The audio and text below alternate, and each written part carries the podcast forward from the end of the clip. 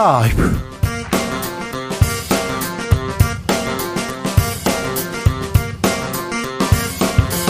2023년 3월 2일 목요일입니다. 안녕하십니까. 주진우입니다. 이재명 대표 거치 전체 당원 투표로 결정하자. 친명 안민석 의원의 주장입니다. 안 의원은 당내 이탈표를 비명계 조직적 결집으로 규정했습니다. 내용에 휩싸인 더불어민주당 분위기 안민석 의원에게 직접 들어보겠습니다.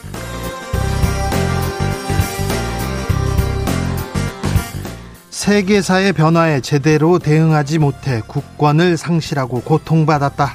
윤석열 대통령의 3.1절 기념사 논란이 되고 있습니다. 민주당은 매국노 이완용 말과 무슨 차이가 있나 이렇게 비판하고 나섰습니다. 일본 현지에서는 윤 대통령의 아, 기념사 어떻게 보고 있을까요? 이영채 게이센 여학원대 교수에게 들어보겠습니다. 미국 정부가 불법적인 외화벌이를 한 북한 기관 그리고 개인을 제재하고 나섰습니다. 북한이 ICBM 발사했는데 후속 조치인 걸까요? 이번 제재 이후에 북한 추가 도발할지 이것도 걱정인데요. 지금은 글로벌 시대에서 살펴봅니다. 나비처럼 날아 벌처럼 쏜다. 여기는 주진우 라이브입니다. 오늘도 자중차에 겸손하고 진정성 있게 여러분과 함께 하겠습니다. 오늘은 3월 2일입니다. 초중고 대학교도 입학식 하는 날 맞지요? 초중고 일제히 아, 마스크 벗고 입학식 열었습니다. 아, 마스크 착용 의무가 해제돼서 대면 입학식을 하는 건 4년 만입니다. 그래서 참 설레는 분들도 많을 거예요. 오늘 입학시키는 아이 입학시키는 부모님들 그리고 학생들 친구들 만나는 학생들 선생님들 많은 설렘과 기대 속에 이렇게 시작했을 텐데 어 저는 초등학교 입학했을 때 그날이 생생히 기억 기억납니다. 선생님 이름도 기억나고요. 저희 옆반 그 옆반 선생님 이름도 다 기억나는데 어 첫날 선생님이 어 친구가 말을 안 들었는데 뺨을 때려 가지고요. 아 이거 학교라는 학교라는 이걸 좀 아, 무섭구나 이런 생각이 들었습니다. 근데 사랑에 네, 살짝 이렇게 그랬겠죠. 네, 네. 아, 나쁜 선생님 아니셨어요. 좋은 선생님이셨는데. 네. 이름은 얘기 안 할게요. 자, 가슴 떨렸던 새 학기 추억, 입학식 기억 있습니까? 아, 보내주십시오. 샵 9730 짧은 문자 50원, 긴 문자는 100원, 콩으로 보내시면 무료입니다. 그럼 주진우 라이브 시작하겠습니다.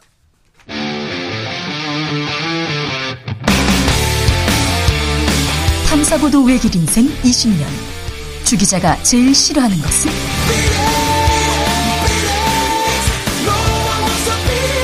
이 세상에서 비리와 부리가 사라지는 그날까지 오늘도 흔들림 없이 주진우 라이브와 함께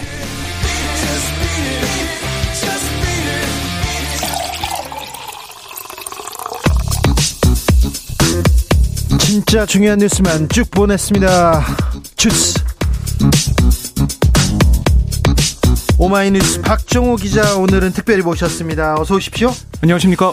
아, 윤 대통령의 3.1절 기념사 논란이 되고 있습니다. 네, 여야가 뭐 극명한 반응을 뭐 내놓고 있는데요. 박홍근 민주당 원내대표 오늘 정책조정회의에서 대통령의 3.1절 기념사 참으로 충격적이다라고 얘기하며 이 매국노 이한영의 말, 또 네. 윤석열 대통령의 3.1절 기념사 이걸 예, 비교하면서 무슨 차이가 있는지 모르겠다 이렇게 얘기를 했어요. 국민의힘은 뭐라고 합니까? 네, 정진석 비대위원장은 윤 대통령 기념사 일본이 과거 군국주의 침략자였다는 점을 분명히 했지 않냐. 우리 시대 상황이 변하는 것에 대해서도 우리가 관심을 가져야 한다는 뜻 아니겠냐. 네. 그러니까 미래를 강조하는 모습을 보였습니다. 네. 미래를 강조했다 이렇게 얘기하는데 정진석 비대위원장의 말이 워낙 친일적인 막 언사로 비판을 받았기 때문에 또 이런 얘기가 나오니 또 정진석 비대위원장 말도 또 회자되고 있습니다. 음. 검찰이 김건희 여사 관련 혐의 1년 6개월 만에 1년 6개월 만에 무혐의 처분했습니다. 네, 그러니까 커버너 컨텐츠 관련된 내용인데요. 네. 커버너 컨텐츠는 2018년 알베르토 자코메티전과 2019년 야수파 걸작전을 주관했는데 각각 대기업 10곳과 17곳이 협찬을 했습니다. 근데 이 사이에 윤 대통령이 2018년 서울중앙지검장을 지냈고 또 이 야수파 걸작전을 주관할 쯤에는 검찰총장으로 지명이 됐어요.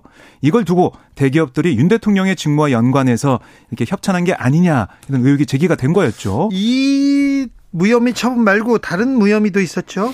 네, 이건 2021년 12월 전시회 가운데 르 코르비제 전에 관한 이 청탁금지법 위반 혐의였는데 이건 이미 무혐의 처분을 내렸어요. 네. 당시 수사팀은 이 공직자의 배우자 청탁금지법 처벌 대상이 아니다 이런 취지로 기소하지 않았습니다. 김 여사 아, 검찰에서 조사는 했습니까? 네, 두 차례 서면 조사를 했는데요. 2021년 일부 무혐의 처분 내렸을 때 한 번 서면 조사했고 이번에 현재 수사팀이 한 번 더 서면 조사를 진행을 했다고 해요. 예. 아, 그런데 아, 김 여사에 대한 포렌식 절차는 없었다라는 게 검찰 측의 설명인데 아, 왜 그러냐 물어봤더니 다른 협력 업체들을 강제 수사했고 또 그 과정에서 압수된 휴대폰 등 이 포렌식 자료를 확인해서 청탁이 없었다는 걸 파악했다는 겁니다. 그러니까 일률적으로 압수수색하는 게 아니다. 이렇게도 어, 강조를 했는데요. 네. 그러니까 수사 과정에서 증거가 얼마나 확보됐는지 여기에 따라 다 다른 거다. 뭐 일률적으로 강제 수사를 하거나 출석 조사를 진행하진 않는다. 이렇게 설명했습니다. 이재명 대표 오늘도 윤석열 대통령 강력하게 비판했습니다. 사과를 요구했네요. 네, 이게 어, 임순 아, 그 정순신 이 국가수사본부장에 임명됐다가 아, 낭만 이 상황에 대해서 얘기를 한 건데요. 오늘 페이스북에 올린 이 대표의 글을 보면 친윤 검찰공화국의 스카이캐슬이다. 이런 제목의 글에서 이 드라마보다 더한 현실 아니냐? 검사 아빠가 계급이 돼버린 신문제 사회의 단면부터 이 총체적 인사 참사와 책임 회피까지 현실은 더 지독했다라고 주장을 했습니다. 아, 그래서 윤 대통령은 이번 사태의 대책으로 학교 폭력 근절을 지시했는데 이건 잘못 짚었다. 이건 학교 문제가 아니라 계급 문제다. 아, 부모 잘 만난 가해자가 서울대 입학까지 하면서 승승장구하는 동안 피해자는 극단적인 선택까지 시도하면서 후유증에 시달렸다. 아버지가 고위직 검사가 아니었다면 상상 못할 가해다라고 주장을 했어요. 네. 그러면서 어, 윤 대통령 향해서 직접 피해자와 국민 앞에 해명하고 사과하라 이렇게 주장을 한 겁니다. 아, 경제 상황은 계속 만만치 않습니다. 국제유가 오르고요. 공공요금 따라서 오릅니다. 노동시장, 아, 상황 안 좋아집니다. 앞으로 물가도 걱정이고요. 계속 어려워진다는 그런 분석이 나왔습니다. 네, 한국은행이 물가 여건 변화 및 주요 리스크 점검 보고서를 냈는데요. 이 내용을 보면 우선 국제유가의 경우에는 중국 리오프닝, 그러니까 중국의 경제활동 재개 등에 따른 수요 확대, 그리고 러시아의 감산 아, 이것 때문에 이 어떤 차질이 더해져 가지고 오를 거다 아, 이런 가능성을 보고 있더라고요. 그리고 공공요금도 인상폭과 시기가 분명하진 않지만 뭐 연내에는 오를 가능성 크지 않습니까? 아, 유가가 오르면 또 따라 오르죠. 그렇습니다. 그러니까 이렇게 국제 유가와 공공요금 상승폭이 커지면 생산원가 상승을 거쳐서 우리 물건값 또 서비스 가격 여기에도 영향을 미치는 게 아니냐. 네. 결국 근원 물가를 끌어올릴 수 있다. 그러니까 에너지, 식료품 물가를 제외한 이런 물가까지 끌어올릴 수 있다는 게 한국은행의 그런 분석이에요. 예. 아울러 노동시장의 인플레이션 압력도 미국보단 작지만 분명히 존재한다. 이게 한국은행의 설명이었고요. 예.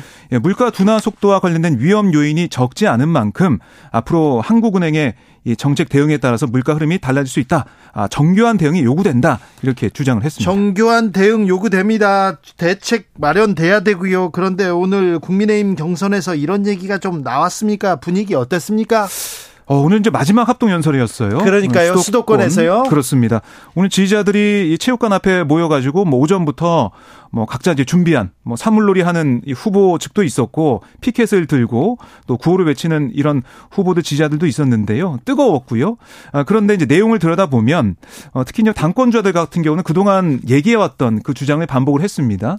특히 이제 김기현 후보는 계속해서 아, 단결, 아, 단합, 통합 이걸 얘기하면서 이 대통령의 의중을 잘 아, 파악하고 총선 승리를 이끌 사람이 누구냐라면서 지지를 호소했고 안철수 후보 같은 경우는 정순신 사태 이제 보지 않았냐, 낙마 보지 않았냐 이런 비리 혐의가 있는, 그러니까 의혹이 있는 후보가 대표가 되면 큰일 난다 이런 주장을 펼쳤습니다. 어, 청년 최고위원회에서 좀 논란이 계속됩니다. 장해찬 후보한테 사퇴하라 이런 요구도 있었네요.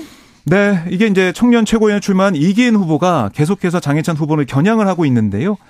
경향신문 보도에 따르면 장 후보가 지난 2013년 페이스북에 팀 스위프트라는 모임을 만들고 운영 진으로 활동했다고 합니다. 거기 뭐, 뭐 하는데요? 여기가 아, 이 일반 도로에서 drag racing 아니면 뭐 winding 어 이거 이거 안 되는데. 이 이거 이 아시겠지만은 어뭐 일반 도로에서 못 하는 거잖아요. 도로에서 이렇게 경주하면 안 됩니다. 이 드랩 아 이거 안 됩니다. winding 이거 안 됩니다. 안 됩니다. 그래서 불법인데요.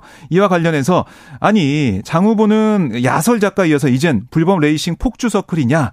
기가 차서 말이 안 나온다. 더 추해지지 말고 이제 그만 사퇴하라. 이렇게 이기훈 후보가 요구를 했는데 여기에 대해 장 후보의 반응은 뭐냐면 불법은 전혀 없었다. 네. 친구들끼리 10년 전에 동호회 활동을 한 거다라고 하면서 동호회가 불법이냐? 이렇게 의혹을 일축하는 모습을 보였습니다. 그리스에서 발생한 열차 충돌 사고 사망자가 더 늘었습니다. 네, 지금 뭐 최소 43명으로 집계가 되고 있는데요. 하지만 지금 수색 작업도 진행되고 있고 또 중상자도 있어서 사망자가 더 늘어날 가능성이 커지고 있는 그런 상황입니다. 그런데 바로 교통부 장관은 사임했고요. 역장은 구속됐습니다. 그렇습니다.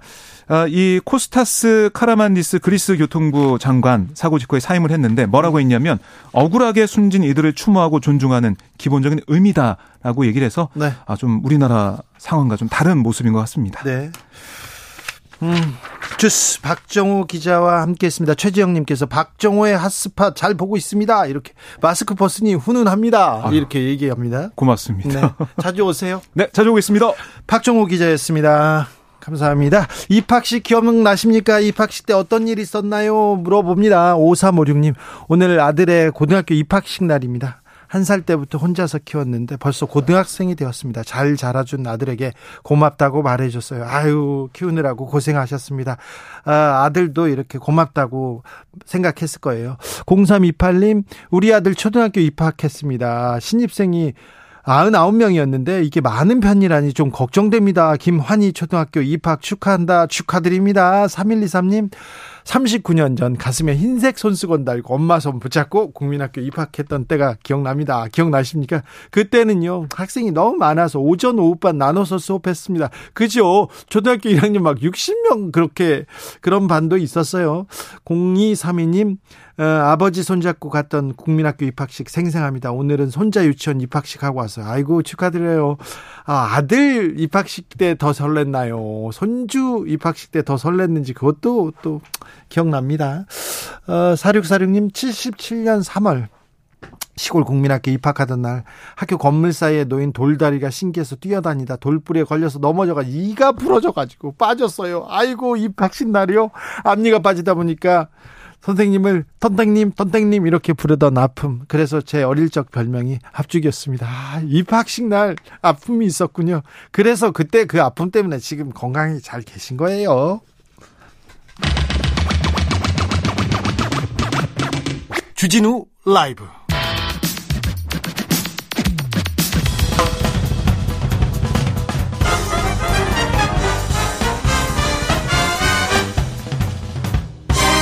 훅 인터뷰 위한 모두를 향한 모두의 궁금증 훅 인터뷰 윤석열 대통령의 3.1절 기념사 훅폭풍 났고 있습니다. 야당에서는 이거 식민사관 아니냐 맹공을 퍼붓고 있는데요. 일본 현지에서는 윤 대통령의 메시지 어떻게 보고 있을까요? 이영채 일본 게이센 여학원대 교수에게 물어봅니다. 교수님 안녕하세요. 네, 안녕하세요. 일본에서는 3.1절 어떤 의미가 있는 날입니까? 네, 원래 일본에서는 3일 그 독립운동이 있기 전에 28 독립운동이 있었죠. 네, 이, 어, 일본에서 있었죠. 일본에서도 예, 민단 등 여러 단체들도 어, 2월 8일 어, 기념식도 하고 네. 어, 그리고 3월 1일도 어, 일본 시민 단체들이라든지 그리고 어, 대한민국 관련 단체들은 기념식을 하고 있습니다. 그래요? 하지만 일본 같은 경우는 이 8.15 대통령 기념사보다도 3.1절 기념사를 훨씬 더 신경을 많습니다. 예. 이것은 이제 일본에 대한 직접적인 표현이 꼭 들어가고 네. 또 일본의 식민 지배에 대해서 에, 한국의 민중이 직접적인 저항 운동을 했기 때문에 네. 어, 일본에서는 경계하고 좀 의식을 하는 날이라고는 어, 그렇게 봐야 될 것 같습니다. 어제 윤석열 대통령의 3.1절 기념사 어떻게 들으셨습니까? 예, 글쎄요, 뭐, 대통령이 한일 관계를 개선하겠다라는 좀 의지 표현이라고는 보이는데, 하지만 그것을 표현하기에는 좀 적절한 형태나 내용은 아니었다고 보입니다. 양도 너무 적었기 때문에 성의도 없었고 실질적인 내용도 그렇게 구체적이지 않았고요. 좀 여러 가지 표현도 적절하지 않았다라고 좀 이렇게 봐야 될 것 같습니다. 교수님께서 특히 주목해서 본 부분이 있습니까? 네, 제가 어 들었던 부분 중에 어 특히 3.1절 기념사 중에서 우리는 세계사의 변화로 변화에 제대로 준비하지 못해 국권을 상실하고 고통받았던 우리의 과거를 되돌아봐야 합니다라고 하면서 오히려 3.1절 기념사는 어, 이 독립운동을 위해서 희생된 분들을, 어, 추도하고, 어, 위령을 하는 날인데, 오히려 일본의 가해 책임에 대해서는 거의 묻지 않고, 거기에 피해받은 분들의 책임을 오히려 우리들에게 돌리는 좀 이런 표현이 있어서 이것은 최근에 어 3일 독립운동에 대한 어, 세계적인 연구라든가 한, 한일 간의 연구의 성과도 받아들이지 않는 조금 어 낡은 어 식민지적 사관에 입각한 어 그런 구절인 것 같아서 조금 충격을 받았습니다. 군국주의 침략자에서 글로벌 아젠다에서 협력하는 파트너가 되었다 이 말도 예, 했는데요. 이 부분은 어떻게 보셨 들으셨어요?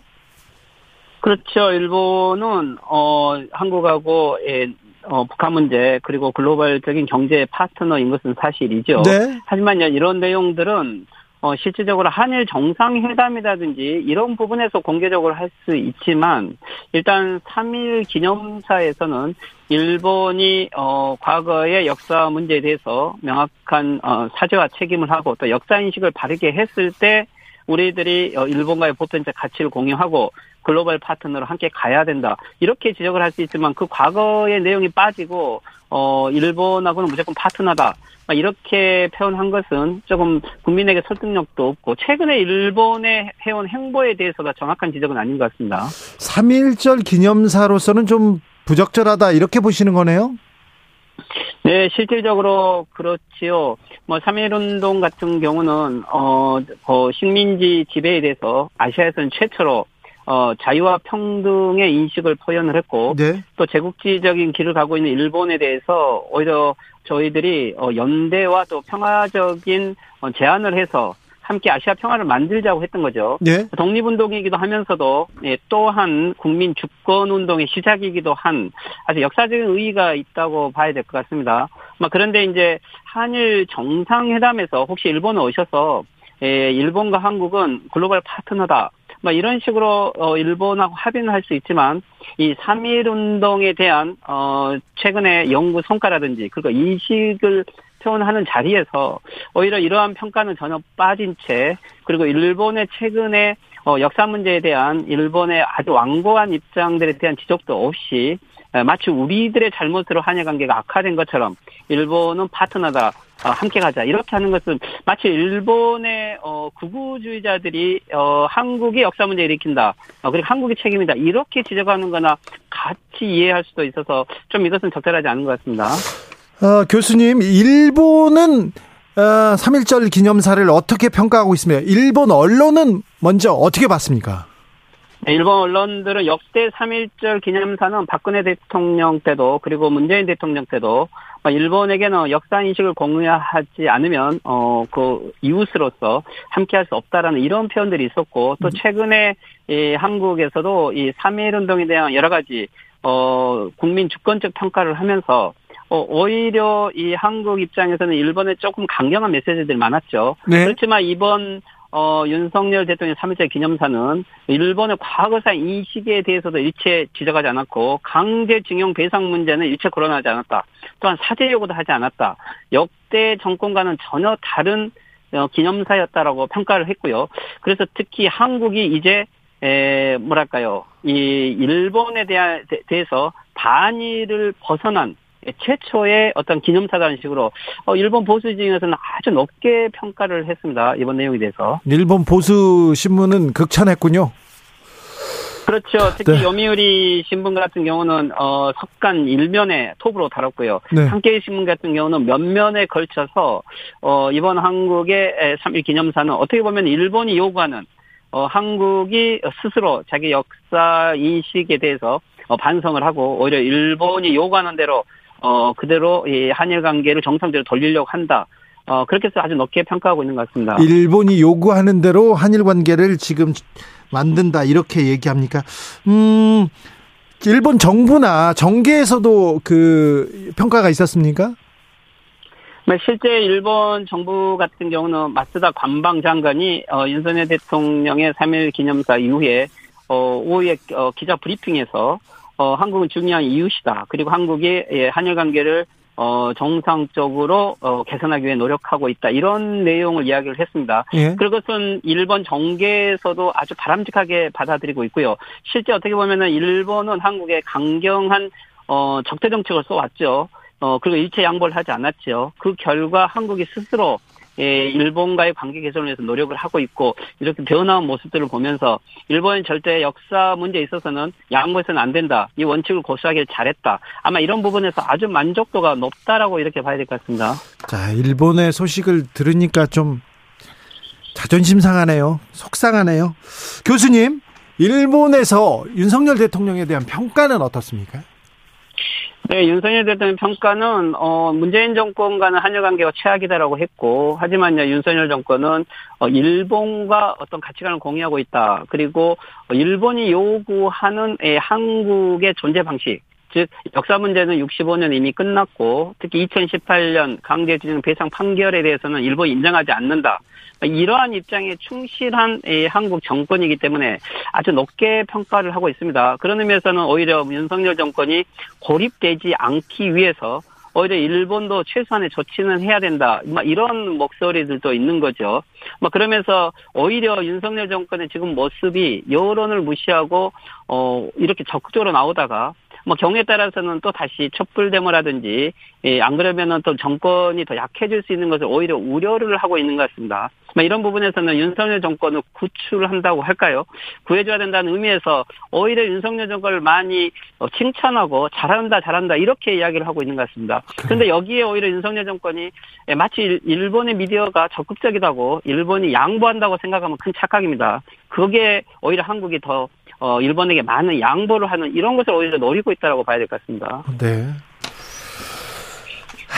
네, 일본 윤석열 대통령 지지율, 윤석열 대통령을 구출해야 된다, 도와야 된다 이런 여론도 있다는 아, 네, 좀 충격적이네요. 충격적이.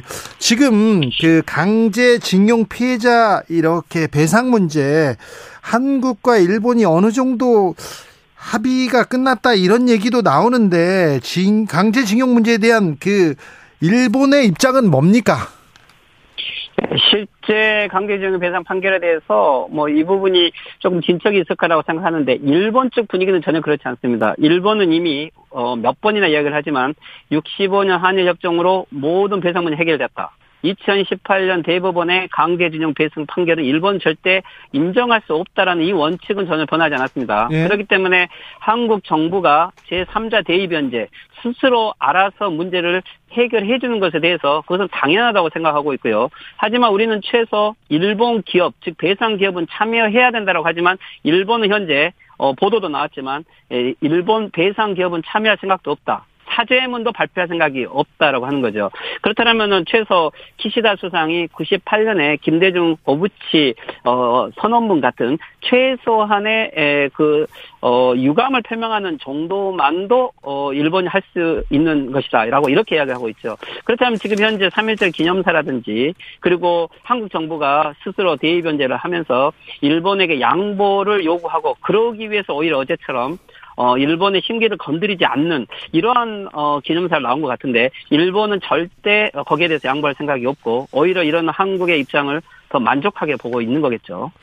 아니 독일 비롯한 그 옛날 그 전쟁을 일으킨 제국주의자들은 다 이렇게 사과, 사과하고 사죄문도 나오는데 일본은 절대 사죄하거나 뭐 사죄할 생각이 없다 그런 태도 없다 이런 거네요.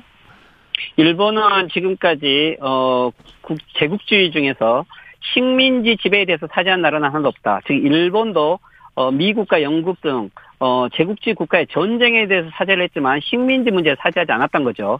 특히 미국도 영국도 어, 식민지 사죄는 없다라고 했지만 최근에 유럽은 많이 다릅니다. 네. 벨기에가 콩고의 식민 지배를 사죄를 했고 어, 그리고 독일이 한국의 3.1운동 같은 즉 나미비아에서 민중 학살에 대해서 100년 만에 사죄를 했습니다.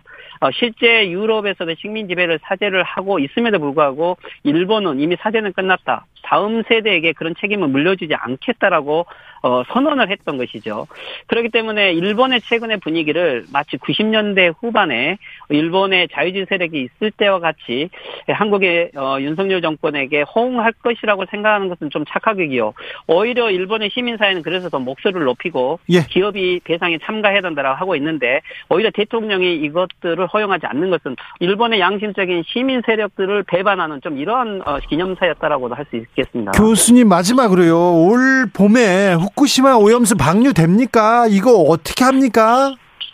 네, 일본은 내부적으로 이미 방류 계획을 세우고 있는 것 같습니다. 여기에 유일하게 그래도 반대 목소리를 내왔던 게 한국 정부였는데 뭐 윤석열 정부가 여기에도 반대 목소리를 내지 않기 때문에 오히려 일본은 이게 지금 찬스라고 생각하지 않겠습니까? 해외에서 반대 여론이 없는데 일본 내에서 목소리를 내기는 더 어렵겠죠. 예. 예 한일 관계는 예, 좀더 어, 아주 진중하게 어, 저희들의 이익을 중심으로 생각을 해야 될 것 같습니다. 네.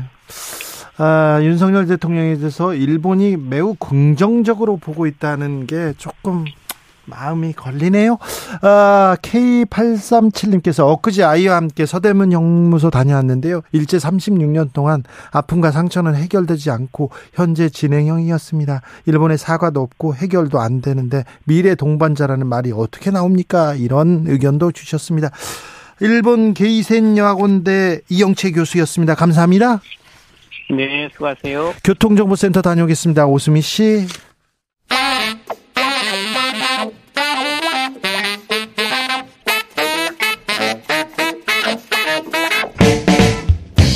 세계는 넓고 이슈는 많다. 우리의 시야를 국제적으로 넓혀 보겠습니다. 국내 뉴스, 국제 이슈 다 던져라. 지금은 글로벌 시대. 국제적 조크의 세계로 들어가 봅니다. 군사 외교 안보 전문가 김종대 전 의원. 안녕하십니까. 진중하게 인사를 하시죠. 예, 오늘은 엄숙하게. 엄숙하게 예. 하시네요. 네. 의원님, 안 어울려요? 아, 네. 예. 아, 세, 예. 계적인 평론 스케일 임상훈 인문결 연구소장 어서 오세요. 안녕하십니까. 저 윤석열 대통령의 3.1절 기념사 어떻게 들었습니까? 소장님, 프랑스 사람들은 어떻게 생각할까요? 프랑스 사람들은. 뭐 물론 프랑스 언론에 이런 게 나오지는 않지만 제가 프랑스 언론인한테 물어봤어요. 아 물어보셨어요? 프랑스에서 이렇게 얘기하면 큰일 난다고. 아 거기는 아 진짜 하다 하다 이제 대통령 입에서 이런 말까지 나오나 싶은 그런 생각으로 들었습니다. 예, 지금 그 역사 의식의 결여인지 아니면 일부러 그러는 건지 저 진짜 모르겠어요. 이게 흔히 우리가 비교되는 것이 2차 세계 대전 때에 예. 어쨌든 독일도 침략국이었으니까. 그러니까요. 근데 이제 그 독일에서의 그 전후하고 네. 여기 이쪽에서 아시아에서 일본 전후하고는 완전히 다르거든요. 거기는 사죄하고 무릎 꿇고 또 사죄하고 아, 피해자가 됐다고 할 때까지 사죄한다 이런 얘기를 하지 않습니까? 예. 그러니까 어 전쟁 직후에 총리 독일 총리가 아데나워 총리인데 어 당시에 그 또그 그 프랑스 대통령은 드골 대통령이었죠. 아데나우와 드골은 어, 둘 다 아주 고령의 정치인들이었습니다. 80세도 넘고 이런 고령의 정치인임에도 불구하고 수십 번을 편지 교환하고 당신은 편지를 했으니까 만나고 수십 번을 만나고 이렇게 하면서 지금의 현재의 그 독불 관계, 그러니까 프랑스와 독일의 관계, 그다음에 네. 현재 유럽을 건설한 장본인들이거든요. 그렇게 했었던 그걸 표면적으로 보면은 아 우리도 그래야 되는 거 아니야 싶지만 아데나워는 어떤 인물이냐면은 끝까지 이 저 나치에 저항하고 그것 때문에 감옥에도 가고 그 이후에 이제 나치를 완전히 몰아내고 새로운 독일을 만들어서 말씀하신 것처럼 그 이후에는 정권이 바뀔 때마다 기민당이 하던 삼인당이 하던 간에 정권이 정권과 무관하게 계속해서 미안하다, 미안하다, 미안하다 됐다고 해도 미안하다. 네. 그리고 그 폴란드에 가서 미안하다. 최근에까지도 그현현 총리까지도 계속 그렇게 하고 있는 것이죠. 정의와 양심에 지금 호소하는 건데요. 만약에 프랑스 정치인이 세계사의 변화에 제대로 준비하지 못해서 국권을 상실하고 고통받았다 이렇게 얘기한 예가 있을까요? 그거는 마치 아니 저는 이렇게 생각하면 돼요. 어 무슨 뭐 길거리에서 어 포획 폭행을 당했는데 성추행이나 당했는데 네가 옷을 그렇게 입으니까는 당한 것이다. 이거랑 똑같은 거예요. 이 가해자 논리죠. 그런데요. 아, 윤 대통령의 3.1절 기념사를 보고 미국에서 음. 즉각 이렇게 환영한다, 매우 지지한다 이런 논평이 나왔어요. 그렇죠. 미국은 원래 옛날에 웬디 시어머니 그 말을 제일 많이 하는 것 같은데 한국이 값싼 민, 족주의 감정 이런 데 어떤 끌려다닌다고 노골적으로 비난도 했고 과거를 이제 묻고 한미일 그 안보 공동체 준 동맹을 만들어서 중국을 견제하자. 이 얘기거든요. 네. 그러니까 바로 이번에도 환영 지지 성명이 나왔고 어 그런 것들을 봤을 때 과거에 지소미아 그 한일 군사정보 보호 협정도 사실은 체결한 그 바람잡이 역할은 미국이 했던 겁니다. 네. 에, 이러 이번에도 이 경축사에 이어서 이제 어 과거사 문제는 가급적 덮고 앞으로 한미일 군사 협력 쪽으로 더욱더 가속화하려는 그런 어떤 또 하나의 트리거 방아쇠가 당겨진 거다 이렇게 보고 있을 것 같아요. 아, 참. 얼마 전에 한미일 군사훈련 하는데 또 일본 해라고 하고 또 일, 일장기를 달고 독도 주변에서 이렇게 훈련하는데 굉장히 속상했거든요.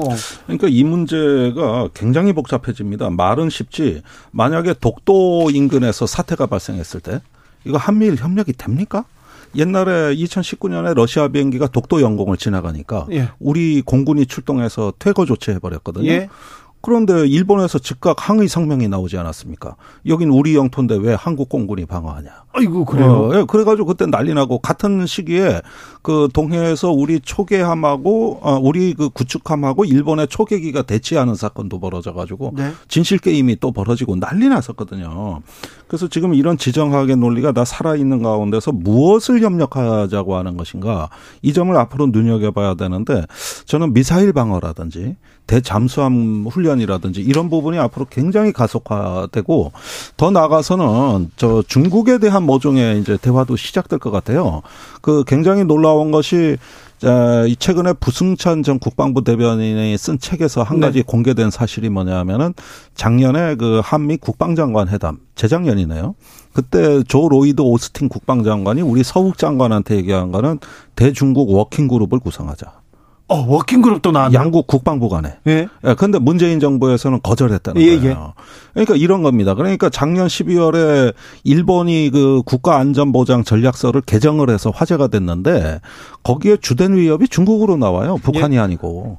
그러니까 이제 중국을 상대하는 강대국 정치에 기원하겠다는 게 일본의 입장이고 예. 이제 큰 지정학적 변수가 생긴 거거든요. 이렇게 큰 프레임에서 놀겠다는 거니까 이 협력의 내용이 단순히 북한 핵미사일 방어겠냐는 거예요. 아, 그것보다 뭐 네. 대중국 쪽으로 결국은 갈 가능성이 높아 보이는 협력이 고래 싸움에 우리가 네. 지금 끌려 들어가는 거 아닙니까? 뭐 고래 싸움이라 어, 우리는 새우 정도는 아니고 네. 뭐 돌고래 정도는 됩니다만은 그런데 이 저기 뭐냐 일본이 이미 주적을 중국이라고 저렇게 천명하고 국제사회에서 또 유엔 안보리에서 러시아 퇴출을 얘기하고 있는 말하자면 강대국 정치에 귀환한 새로운 모습을 보여주는데 여기에서 일본하고 협조한다는 게 무슨 의미입니까? 단순한 대북한 문제입니까? 대중국 문제입니까? 이런 부분이 아직 해결이 안 돼 있는 거예요. 무섭습니다. 아니, 그러니까 저는, 저는 뭐 이게 중요한 얘기는 아닐 수도 있지만은 아까 이제 우길기 얘기가 나와서 갑자기 생각이 들었어요. 우리나라에서 일본하고 그 같이 군사 훈련을 하면서 일본 그 우길기를 단 배가 버젓이 동해 앞바다 왔다 갔다 하는 그런 와중에 그 최근에 그 프랑스에서는 축제가 하나 있었습니다. 니스 카니발이라고 네. 되게 유명한 네. 세계 3대 카니발이잖아요. 그런데 그 니스 카니발에서 그뭐 행진을 할 거 아닙니까? 네. 그러면 자유의 여신상도 나오고 뭐 이것저것 나오는데 거기 욱일기가 그려져 있는 그런 조형물이 하나 지나갔어요. 예. 이거를 뒤늦게 발견한 주최 측에서 당장 치우라. 그래가지고 바로 첫날 치워가지고 그거를 이제 바꾼 우길기를 지운 아, 그걸 가지고 행진을 했던 거거든요. 네, 네. 프랑스에서는 네. 그런 일이 있고 한국에서는 동해 앞바다에서 우길기 달고 일본 배들이 왔다 갔다 하는 그게 지금 우리가 살고 있는 현실입니다. 음.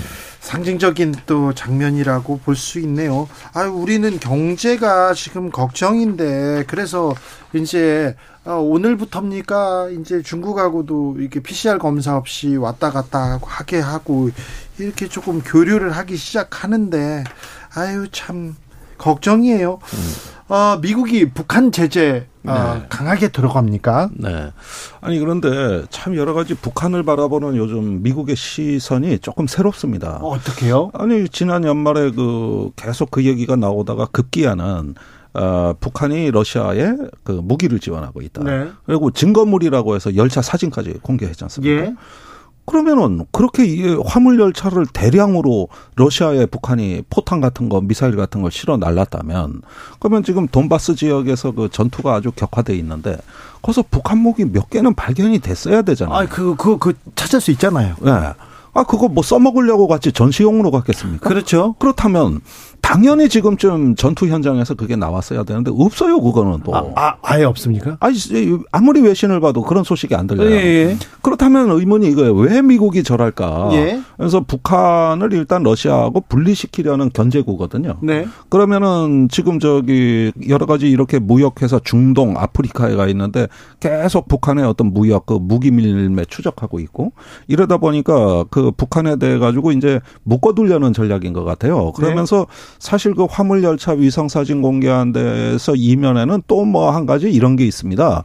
북한이 러시아를 지원하니까 한국이 우크라이나를 지원해야 될 거 아닙니까? 예. 이걸 압박을 가하고 있단 말이에요. 아하. 그러니까 지금 이 일본 문제보다도 어 지금 자유를 얘기하는 이 윤석열 정부의 더 큰 짐은 우크라이나에 무기를 지원하라는 서방과 나토의 압박입니다.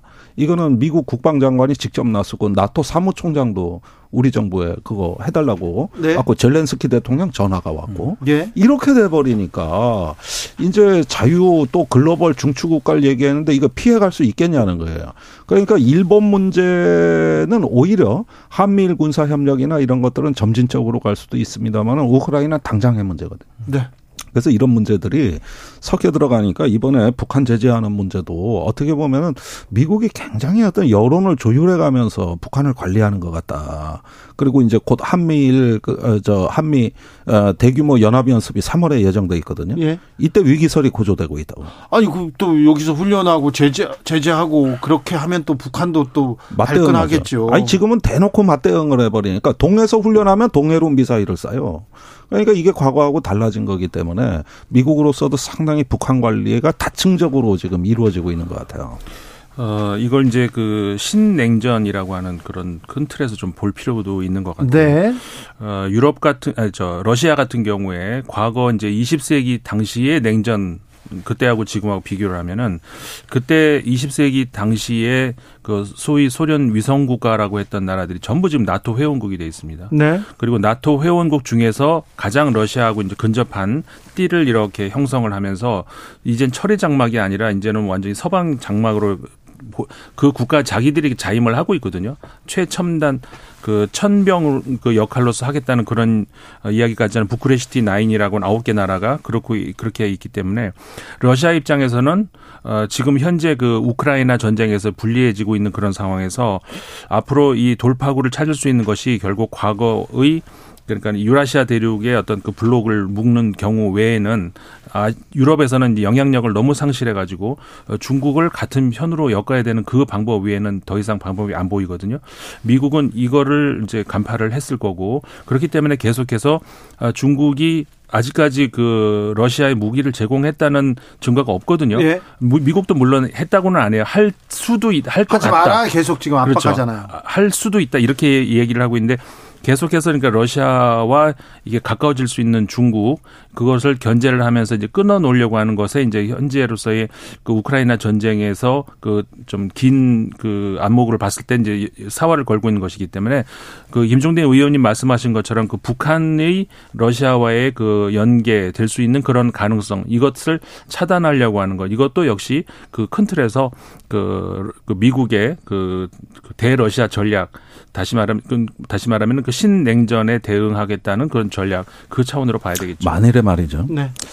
우리가 우크라이나에 무기를 직접 지원하게 되면은 푸틴이 북한에 군사 지원을 할 가능성이 상당히 있어 보입니다. 그렇죠. 북한에요? 예. 사실 예를 들자면은 뭐 이렇게까지는 안 하겠습니다만은 지금 북한 미사일이 아직까지 신뢰성이 없는 건 대기권 재진입하는 탄두를 못 만들었기 때문이에요. 네. 근데 이게 간단합니다. 사실 기술이. 별로 큰 기술도 안 해요. 그걸 하려면 지상의 풍동 시험이라고 탄도가 대기권에 들어오는 그 상황을 재현하는 시뮬레이션 장비만 있으면 되는 거예요. 이건 러시아 기술자 3명만 들어오면 해결이 되는 겁니다. 그런데 이걸 아직까지는 러시아가 북한 비핵화에 협조해 왔거든요. 네. 그러다 보니 기술 지원을 안 해줘서 북한은 우크라이나로부터 미사일 기술을 받은 겁니다. 그래요? 예, 네, 우크라이나의 옛 소련 과학자들 네. 거기서 미사일 설계도를 통째로 받아가지고 백두산 혁명이라고 하는 그 저 소련제 그 엔진을 장착한 아, 우크라이나하고 북한의 미사일이 이렇게 또 연관 관계가 연관이 있군요. 되는 거예요. 예. 그런데 그 우크라이나를 지금 우리가 돕고 있고 예. 반면에 북한 비핵화에 협조했던 러시아를 북한이 돕고 있는 거예요. 예, 예. 이게 뭐 국제 정세는 뒤죽박죽이에요. 네. 이게 5년 전 정세라고 보면은 그런데 어제 적과 오늘의 동지가 헷갈려요. 예. 그런데 만일에 지금 우리가 그 무기를 우크라이나에 지원을 했다고 할 때 이제 우리의 안보 비용이 증가하는 걸 걱정 안 할 수가 없는 거죠. 예. 예. 그래서 아무리 자유를 얘기하는 윤 대통령도 이거 결심 못 하고 있는 거거든요. 예. 그런데 이제 일본이 막 저렇게 러시아를 규탄하고 이제 중국을 주된 위협이라 그러고 막 나서고 있다 보면은 한미일 협력도 했을 때 이런 부담은 커지는 거죠. 우리 입장에선 대만 해협에 대한 논의에도 참여해야 되는 거고 우크라이나에 대한 논의에도 공동의 어떤 그 보조를 취해야 되는 거죠. 이런 지정학적 딜레마가 강요가 된다는 거예요. 한국에 대해서 너 할 거야 말 거냐 이걸 강대국 정치는 항상 선택의 문제로 딜레마를 압박하는 방식으로 우리한테 들어오는 거거든요. 예. 그러니까 여기서 오늘 3.1절 경축사로 다시 되돌아가 봐도 지금 어떤 거 협력을 얘기하는 건 전 좋다고 봐요. 그러나 과거사 문제까지 양보하면서 성큼성큼 국제 정세의 정글 속으로 우리가 뛰어들어갔을 때 이런 기다리고 있는 문제들이 시한폭탄처럼 그냥 다 쫙 깔려가지고 쥐레처럼 깔려 있어가지고 이때 우리가 어떻게 균형을 잡고 중심을 만들 것인가 이 문제가 과연 준비돼 있는가를 난 묻고 싶은 거예요 이 정부에. 네. 음. 그런데 최근에 중국 뭐 외교부에서 우리나라 막 비판하고 박진 외교부 장관의 발언 비난하고 나서고 그런 걸 보면 좀 상황은 나빠지고 있잖아요. 네, 박진 장관이 작년 7월에 일본에 가서 기시다 총리를 만났잖아요. 네. 그때 뭐라 그랬습니까? 저기 이 징용 노동자 문제를 우리 정부가 저, 저 재단을 만들어 가지고 정말 최선을 다하고 있으니 일본 정부도 좀 성의도 보여달라. 네. 이랬거든요. 그게 뭐냐면 일본 기업도 참여해달라는 이야기였어요. 예. 오늘날까지 안 합니다. 그리고 윤석열 대통령이 계속 일본에 러브콜을 보낼 때마다 더 기곤만장해져가지고 과거사 문제 다 해결해 와야 협력할 수 있다는 입장이에요. 그건 이 순간에도 안 변했어요. 네. 지금 이 순간에도. 네. 그러면은 도대체 이렇게 몇 번 우리가 접고 들어가는 게 이게 작년에도 우리가 얘기했던 어떤 그 협력의 가이드라인을 일본이 거부한 거고 지금 또 그러고 있고 이렇게 되는데 이제 협력을 얘기한다는 과거사 문제를 한국 정부가 다 이제는 다 부담한다는 뜻이거든요. 그리고 한미일 협력으로 간다. 이렇게 만약에 된다 그러면은 굉장히 심각해집니다. 문제가. 네. 그러면 대만 문제, 우크라이나 문제 이런 짐들이 다 한국 정부의 어깨 위에 올라탄다는 거죠. 큰 숙제로 다가오고 있습니다. 그런데요, 이, 이거, 이거 가다가 이 문제는 좀 물어보고 싶은데, 최근 서방에서 중국 그 동영상 플랫폼이죠? 틱톡 아, 이걸 틱톡. 계속해서 그 금지하고 있습니다. 못 쓰게 하는데 왜 이유가 뭡니까?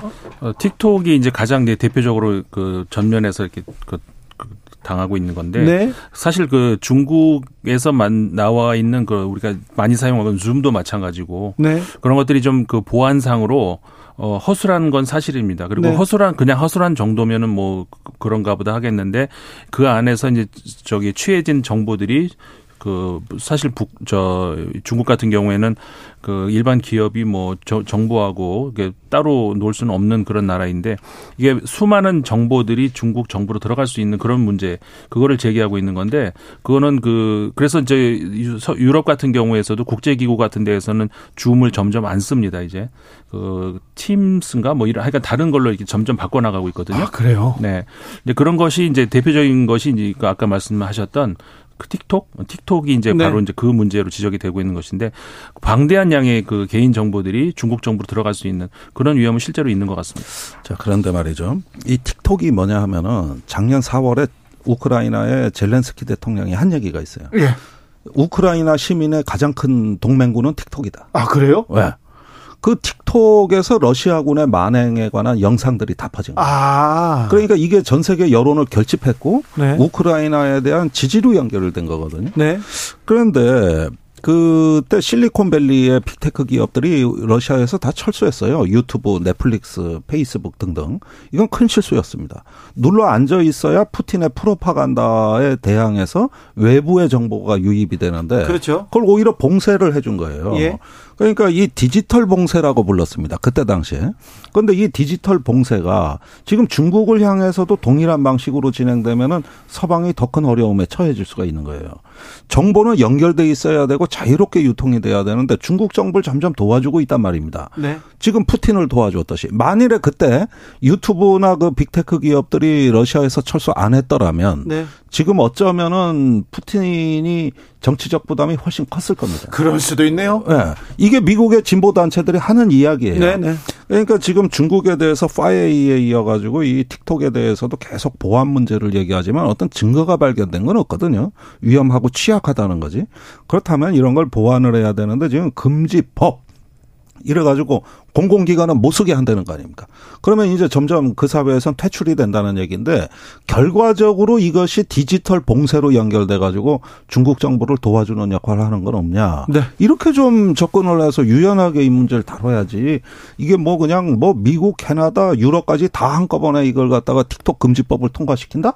저는 좀 이거 굉장히 지금 뭐 전략적인 실책 아니냐? 이게 디지털 봉쇄가 되는 거 아니냐? 그렇죠. 정보는 흘러야 되는데 일단 흘러 넘쳐야 그래도 서방이 그 관리할 수 있다는 거예요. 특별히 민주주의, 자유주의는 이게 정보가 이게 넘쳐나야 되는데요. 두 가지 문제가 다 있긴 있는 것 같아요. 예. 사실 그 틱톡뿐만 아니라 지금 디지털 기술 같은 경우에는 전자 통신 기술 같은 경우에는 우리 휴대전화에서 많은 정보들을 기술적으로는 얼마든지 빼나갈 수 있는 그런 게 돼 있지 않습니까? 그렇기 때문에 이제 그런 것에 대한 그 대비는 당연히 해야 되는 것이고 그리고 아까 이제 예를 들어서 러시아에 가 있던 그 서방의 많은 그 기업들이 나온 음. 것하고 어이 서방 그 국가들로 들어가 있는 틱톡을 퇴출하는 거하고는 조금 방향이 다르니까 음. 또 그것도 또 생각해 볼 음. 문제인 것 같아요. 갑자기 생각나서 묻고 싶었어요. 두 분한테. 세계 경제 어렵죠. 국제 위기가 온다고 경제 위기가 온다고 합니다. 전 세계. 뭐 위기보다 침체 내지는 둔화. 네. 뭐 자, 침체 둔. 근데 다른 서방 선진국들이요. 괜찮다. 생각보다 괜찮다. 이렇게 해서 뭐 어, 뭐라고 해야 되나 경제 성장률 성장률도 좀 올라가고 뭐 좀 낫다 이렇게 물어봐요. 외국에 있는 사람들한테도 이렇게 물어보면 미국에 있는 친구들, 유럽에 있는 친구들 어 생각보다 나 작년보다 나 나아지고 있어 이렇게 얘기하는데 우리는 음. 이 침체 속에서 더 나빠지고 있어 이렇게 생각하는 사람들이 많습니다. 경제 지표도 마찬가지고요. 네. 이거 왜 그럴까요? 그래서 뭐 제가 경제학자는 아닙니다만 그래도 김종대는 알것 네, 같아서 뭐 경제학관 나왔어요. 네. 네. 그런데 아, 경제학 전공하셨잖아요. 아, 그 김종대가 모르는 게 없어요. 네. 자, 네. 그러니까 이 회복력이라는 관점에서 관리된 것이 아니라 네. 자꾸 어떤 이념과 가치 중심의 외교에 편중되다 보니까 네. 자꾸 이 경제 문제에 있어서 유연성이 떨어지는 겁니다. 우리나라가. 아니 인도 태평양 전략 탈 중국 누가 한 얘기입니까? 우리 정부가 작년에 한 얘기예요. 네. 그러니까 이럴 때일수록 줄 서는 것보다는 살피기 위주로 갔어야 되는데 저는 어쨌든지 간에 작년 바이든 방한 이후에 우리가 안보 논리가 경제 논리를 압도하는 식으로 이렇게 시장의 논리를 자꾸 그 무시하는 쪽으로 이렇게 어떤 전략의 추와 균형이 바뀌었다는 거. 이 부분이 국가의 취약성으로 연결이 됐다고 보는 거예요. 사실은 이런 문제들은 그렇게 급선화할 문제가 아니었던 것이죠. 그렇죠. 네. 그렇죠.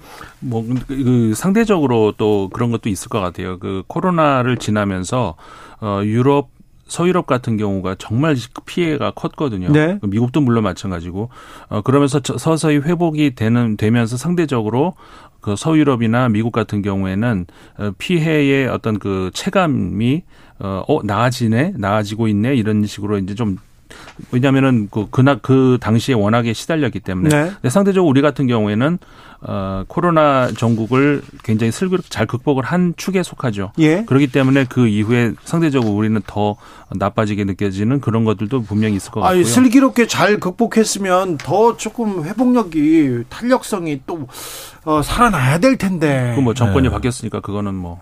그러니까 그 다음에 프로그램이 진행돼야 될 때 이제 정부가 교체됐고, 예. 그다음에 이념과 가치 외교란 말이 실용 외교란 말을 압도해 버렸습니다. 실제 지금 외교부에서 실용 외교란 말을 안 써요.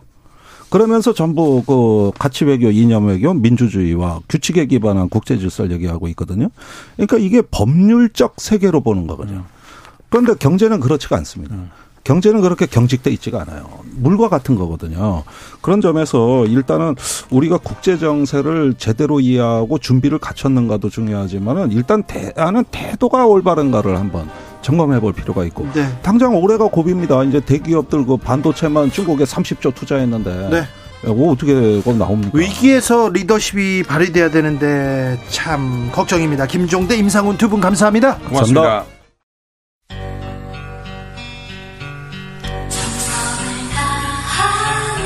정성을 다하는 국민의 방송. KBS 주진우 라이브. 그냥 그렇다고요.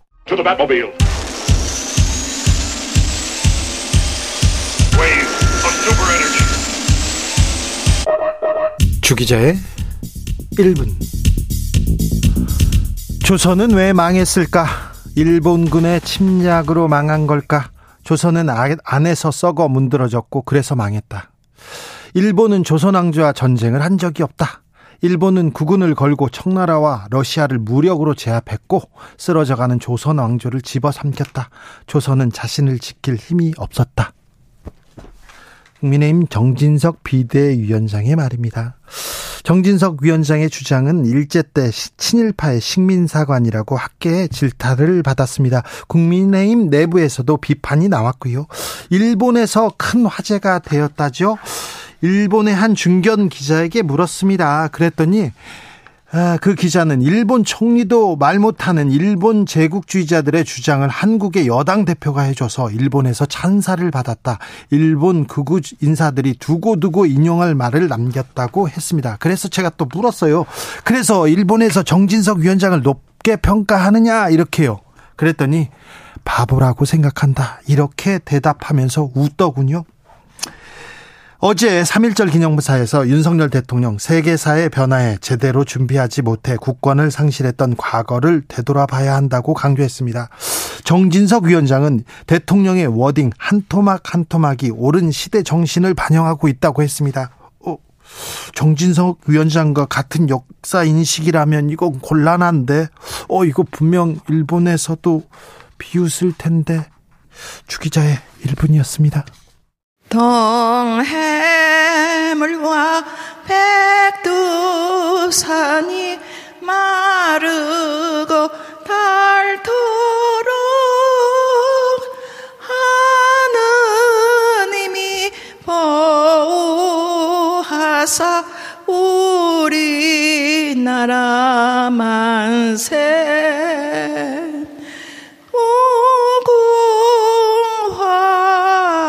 산천리 화려 강산 대한 사람 대한으로 길이 보전하세.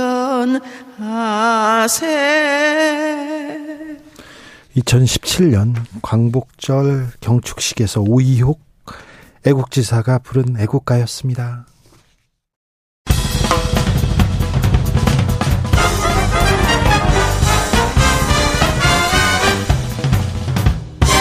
훅 인터뷰. 훅 인터뷰 이어가겠습니다. 이재명 대표 체포동의안 표결에서 다수의 이탈표가 나왔습니다. 그래서 민주당 내부 갈등 격화되고 있는데요. 음, 이재명 대표는 내일부터 재판에 출석을 합니다. 그래서 또 사법 리스크 어떻게 할 거냐 이런 얘기도 나옵니다. 이 후폭풍 어떻게 정리할 것인지 오선 중진 민주당 안민석 의원 만나보겠습니다. 의원님 안녕하세요. 네, 안녕하세요. 안민석 의원입니다. 의원님 왜 스튜디오 안 나오시고 어디세요? 아, 저 지금 동경에 와 있습니다. 일본 도쿄요?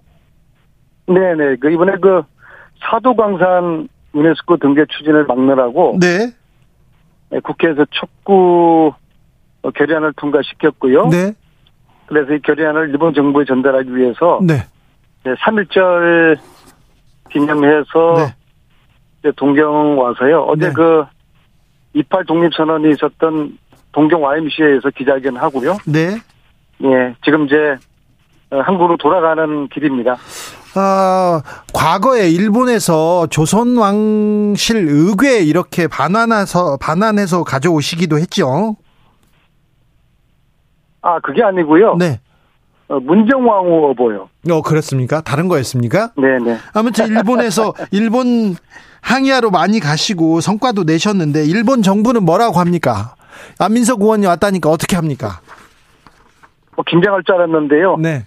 어, 뭐 그런 반응이 없고 네. 지금 관망하고 있는 것 같아요. 예. 그래서 이번에 뭐한 분으로 그친 게 그치는 게 아니라 예. 뭐 임종성, 윤미향, 양정숙, 강선호 의원님이라고 같이 왔거든요. 네. 그래서 이 사두 강산 유네스코 등재 일본을 추진하는 것을 철회할 때까지 네. 어, 지속적으로 이 운동을 할 것이고요. 네. 어, 곧 이어서 유네스코 본부에 항의 방문도 하러 가고 네. 또 사두 광산 현장 방문도 어, 하면서 예. 어, 우리의 뜻이 간절될 수 있도록 하겠습니다. 많이 좀 성원해 주십시오. 알겠습니다. 3.1절을 3.1절 일본 정부에 항의하기 위해서 일본에 가셨군요. 어제 윤석열 대통령의 3.1절 기념사 들으셨을 텐데 어찌 들으셨어요? 네. 대통령이 말 같지 않은 기념사를 하지 않았습니까? 마, 말은 저는 일본 총리가 가면을 쓰고 3.1절 기념사를 한 줄 알았어요. 네. 윤석열 대통령이 우리가 친일파가 아닐까라고 좀 의심을 했는데 스스로가 친일파임을 고백한 기념사였고요. 또 식민사관주의자라는 음 그러한 의심까지 지금 들게 했고요. 네. 사실은 이게 과연 대통령으로서 자격이 있는 분인가라는 의심이 들었습니다. 이건 국민에게 사과해야 될 아주 심각한 문제입니다. 일본 현지에서 여러분들 만나고 계셨을 텐데 일본 현지의 반응은 어땠습니까? 일본 분들은 뭐라고 합니까? 오늘 뭐 만난 특히 이제 우리 동포들마다 아주 그 한탄을 하고 한숨을 쉬고 있었고요. 그 일본 언론 쪽 보면은 이제 교토통신 등을 비롯해서 보통의 일본 언론에서는 그러니까 윤석열 대통령이 어제 연설 저 기념사에서 강제징용이나 과거사를 언급하지 않은 것에 대한 관심을 많이 두었고요. 네, 그 부분 높게 평가하더라고요. 일본 언론은요? 네, 그러니까 뭐 우리에겐 최악의 기념사였지만 일본에겐 최고의 기념사인 것으로 평가되고요. 특히 일본의 대표적인 보수 우익 신문인 그 삼케이 신문이라고 있지 않습니까? 네. 예. 예, 여기는 어, 윤석열 대통령이 강제징용, 강제징용 관련된 언급이 없었다는 그런 기사를 일면 탑으로 오늘 내보내고 있더라고요. 예. 요미우리 신문도 그랬습니다. 자, 한일 관계 미래를 향해 가기는 가야 돼요. 개선할 거는 개선해야 되는데 지금 과거사 문제 또 현안에 이렇게 붙잡혀 가지고 아, 근데 아니 주 기자님. 네. 근데 한일 관계 뭐 잘해보자고 하는 거는 다들 찬성하죠. 그러나 네. 딴 사람도 아닌 대통령이 다른 날도 아닌 3일절에 네, 네. 해서는 안 될 그런 그 이야기를 한, 한 거라고 봅니다. 네, 네. 3일절 날 이런 얘기가 나와서 그리고 또 과거에 대해서 조금 역사인식이 문제 를 드러낸다 이래서 지금 여러분들이 여러 곳에서 지금 우려하고 있습니다. 자, 일본에서 대통령이 어떻게 그런 역사 인식을 가지고 계셨는지 네. 아 참으로 저 의구심이 듭니다. 네. 네. 어, 대통령 주변 사람들 중에 그렇게 생각하는 사람이 많은 것 같습니다. 그 정진석 비대위원장을 네. 비롯해서 어, 그분들의 역사 인식은 역사 교육은 어떻게 받았는지도 좀 의문을 갖는 사람도 많습니다. 당 얘기 없습니다. 네네. 네. 당 얘기도 네. 조금 해볼게요. 음. 네. 어, 이재명 대표 체포동의안 다수의 이탈표가 나왔습니다. 민주당에서 어, 이 표결의 의미 어떻게 보십니까? 저는 사실 이탈표가 다섯 표 이내에 봤거든요. 네. 그리고 10표를 10표가 이상 이타표가 나오면은 뭔가 어 조직적인 모의를 한 것이다. 그렇게 예상을 했는데 네. 30표 이상 이탈표가 나왔으니까 예상을 뛰어넘는 아주 충격적인 결과로 보고요. 예. 이것은 은밀하게 조직적으로 모의를 했다고 봐야 할 것 같아요. 네.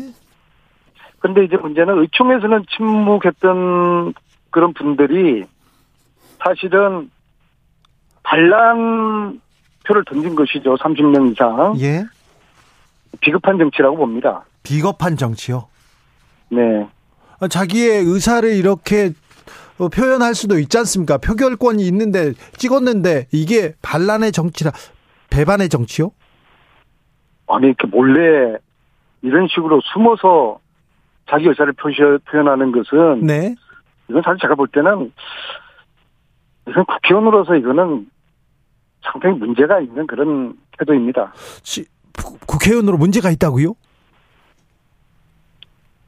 아, 이렇게 침묵하다가 북을표 던질 듯 하다가 네. 이렇게 반란을 하면 이거 당내에서 어떻게 서로 신뢰하면서 정치를 할 수 있겠습니까? 양심에 따라 소신껏 투표했다 이렇게 얘기하는데 이걸 또 반란이다 이거 배반이다 이렇게 얘기하시는데 의총에서 네, 의총에서 네. 소신 발언을 하고 예. 그것을 토대로 건강한 그런 토론을 해서 예.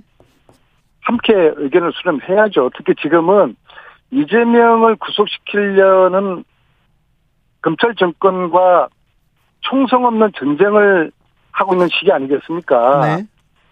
어, 이럴 때 반란 일으키고 배신하는 거 이건 심각한 행위죠.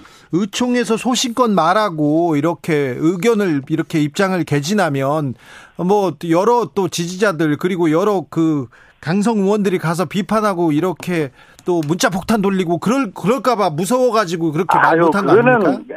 그거는 비겁한 자들의 변명이죠. 그렇습니까? 네. 어, 자율투표 하라면서요. 민주당에서 자율투표 당론으로 정하지 않았습니까? 그래서 믿었던 도끼 발등 지킨 것이죠. 그리고 사실 좀 지도부가 좀 방심한 측면이 있어요. 보통 중요한 표결 때는 네네. 그 표를 카운팅을 하거든요. 네네. 상임위 간사가 나서서 네. 상임위원들에게 전화를 돌려가지고 표 단속을 하기도 하고 예.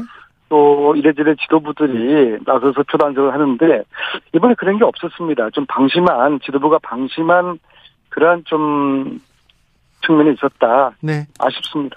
네. 의원님 이거 하나 물어볼게요. 어떤 그 반명 의원은 대표 앞에서 이재명 대표 앞에서 마태구복음 예수가 십자가에 못 박히는 장면을 읽었다 이런 보도 나왔는데 그렇게 읽었습니까? 어떤 의미입니까? 그게 사실이라고 그러면은 뭐 제가 당 대표였으면은 아주 분노했을 것입니다. 그건 굉장히 모욕적인 것이거든요. 그리고 당 대표 사퇴라는 것은 네. 당원들이 뽑았잖아요. 네. 당 대표를. 그것도 네. 압도적으로. 네. 그리고 이제 과거 같았으면은 그 뭐 당원 전 당원 투표를 할 만한 시스템이 안 돼 있었는데 네. 최근에는 어 아주 빠른 시간 내에 네. 전당원 투표 저희들 당원이 한 120만 명이 되는데요. 네.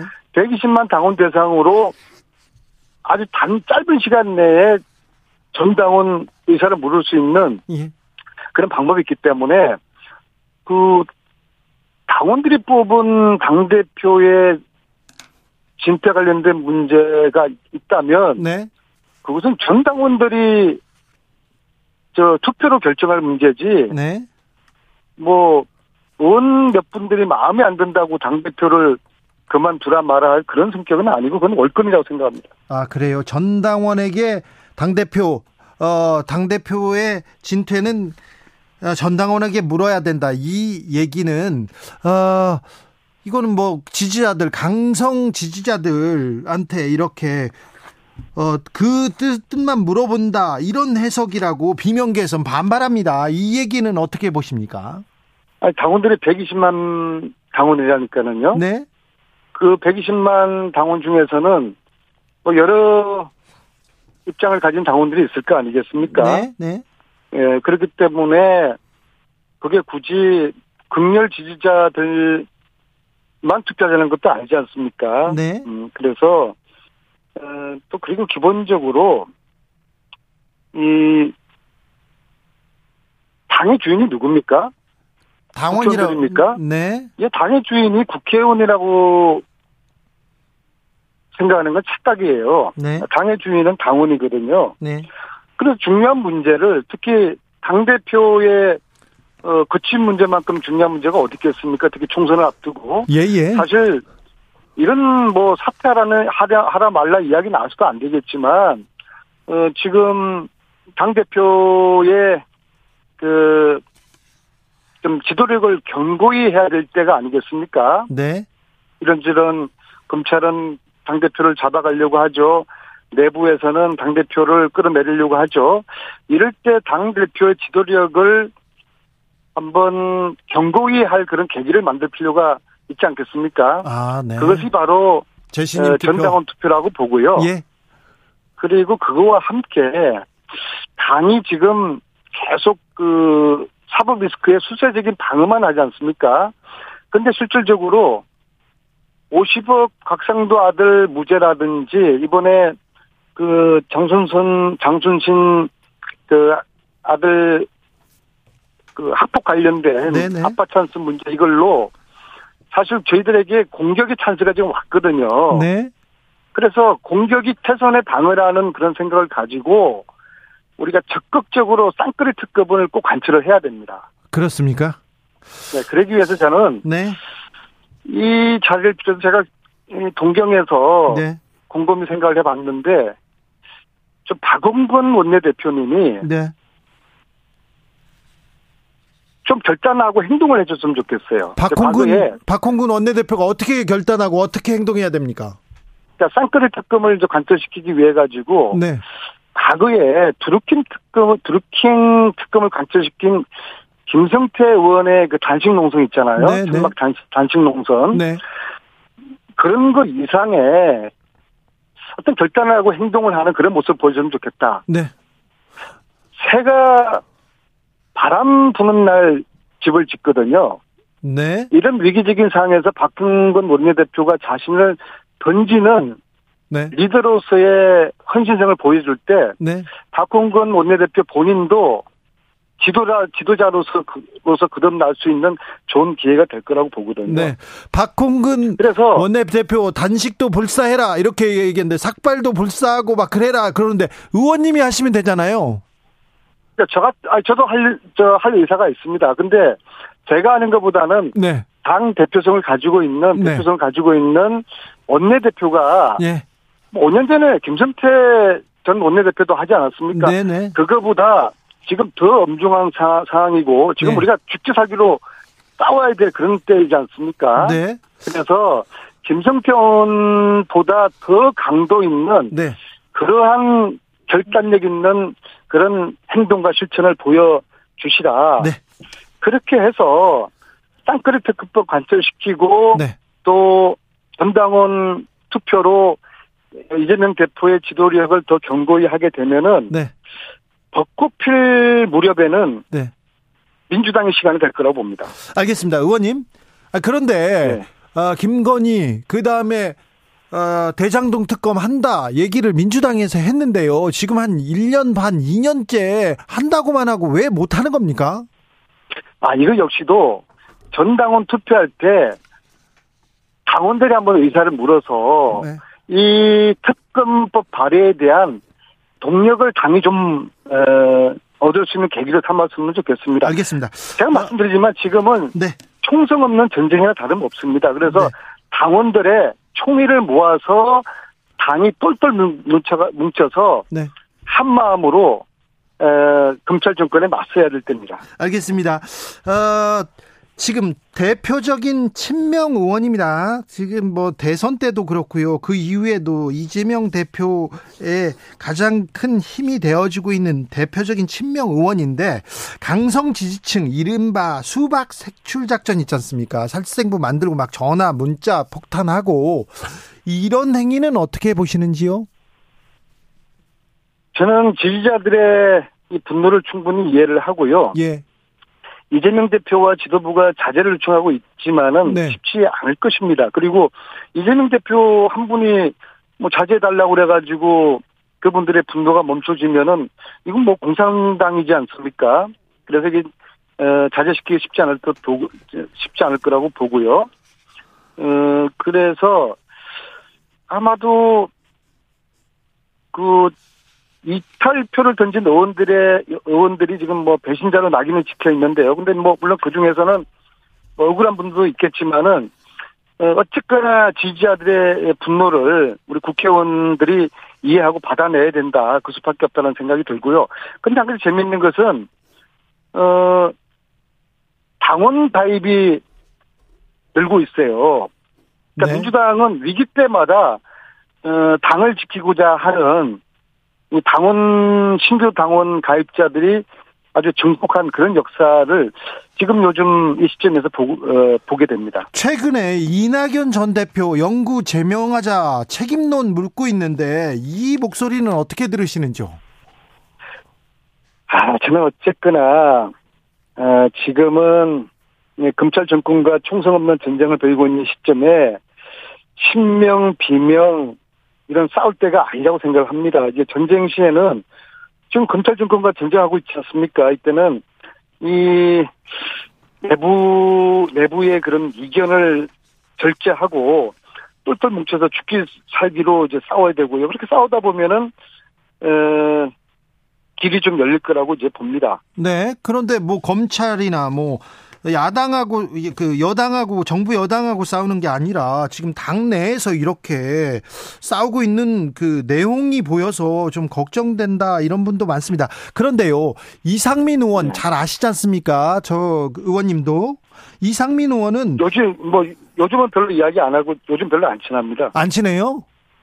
옛날에 친했잖아요. 생각이 틀리니까는. 아니 그런데 이, 이상민 의원이 민주당을 사랑하거나 사랑하지 않거나 당을 생각하지 않는 사람 않는 게 아니지 않습니까? 근데 이분은 자꾸 이재명 대표 이 사법 리스트 리스크 블랙홀이 되어 간다. 당장 재판 출석하고 계속 기소화 당하고 그래서 그래서 결단해야 된다 이렇게 주장하는데 이상민 의원한테는 뭐라고 해주겠습니까? 근데 이재명 대표 말고 대안이 있습니까? 이 정치나 선거에서 패배의 조건이 있어요. 네. 외부의 강한 적 때문에 지는 게 아니라 내부의 분열로 지거든요. 그러니까 지금 어려울수록 단계를 해야 되고 중진들이 솔선해서 당의 단합과 화합을 위해서 역할을 해 주셔야 되는 거죠. 그렇습니까? 근데 그 부분이 지금 민주당이 좀 부족합니까? 사실은 중진들이 중진다운 역할을 어, 하지 못한 시간이 꽤 좀 오래됐다고 저는 보고 있습니다. 그게 상당히 안타까운 부분이죠. 네. 하, 참. 이재명 대표 체포동의안 다시 국회로 넘어올 가능성이 있습니다. 높다고 전망하는 분들이 많은데요. 그때도 부결될까요? 자신하십니까? 어, 저는 뭐 체포동의안이 2차, 3차 또 들어올 거라고 보고요. 왜냐하면은 제가 볼 때는 윤석열 검찰 정권은 이재명 대표를 구속시키려고 작정을 한 것 같아요. 그러면은 우리는 이재명 대표를 지키기 위해 가지고 죽기 살기로 싸워야 되는, 되는 거 아니겠습니까?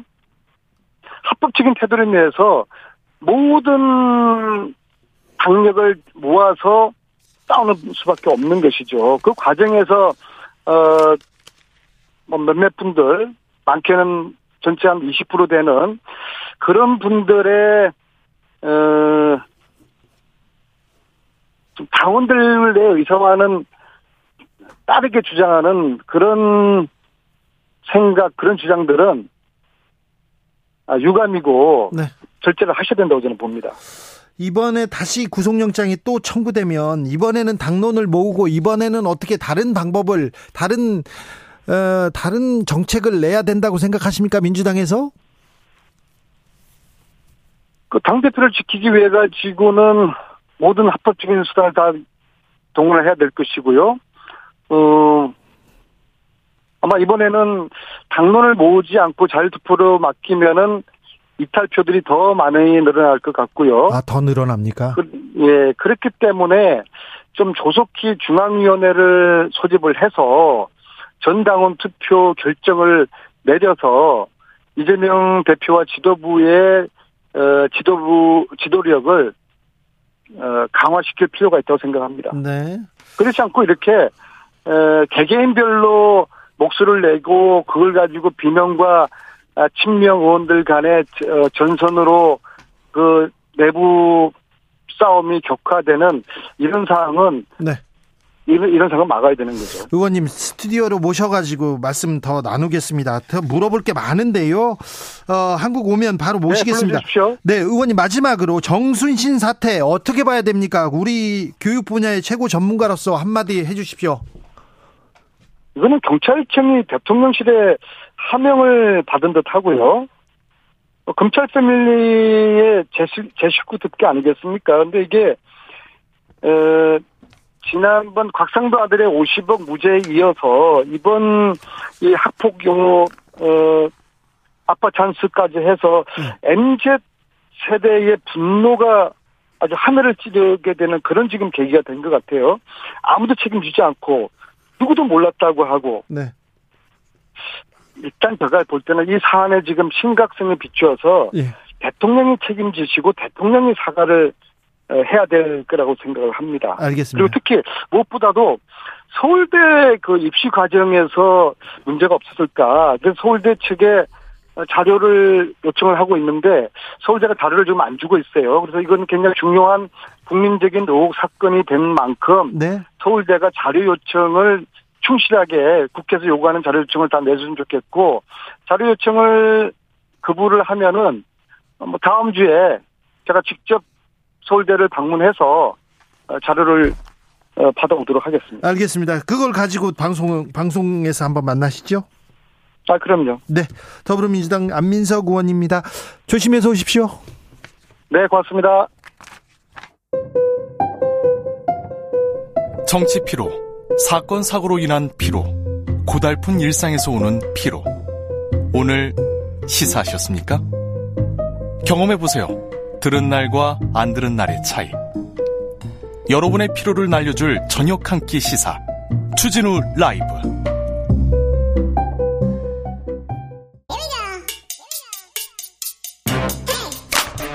뉴스를 향한 진지한 고민 기자들의 수다. 라이브 기자실을 찾은 오늘의 기자는 한결의 오연서 기자입니다. 어서 오세요. 안녕하세요. 뭘로 바쁩니까?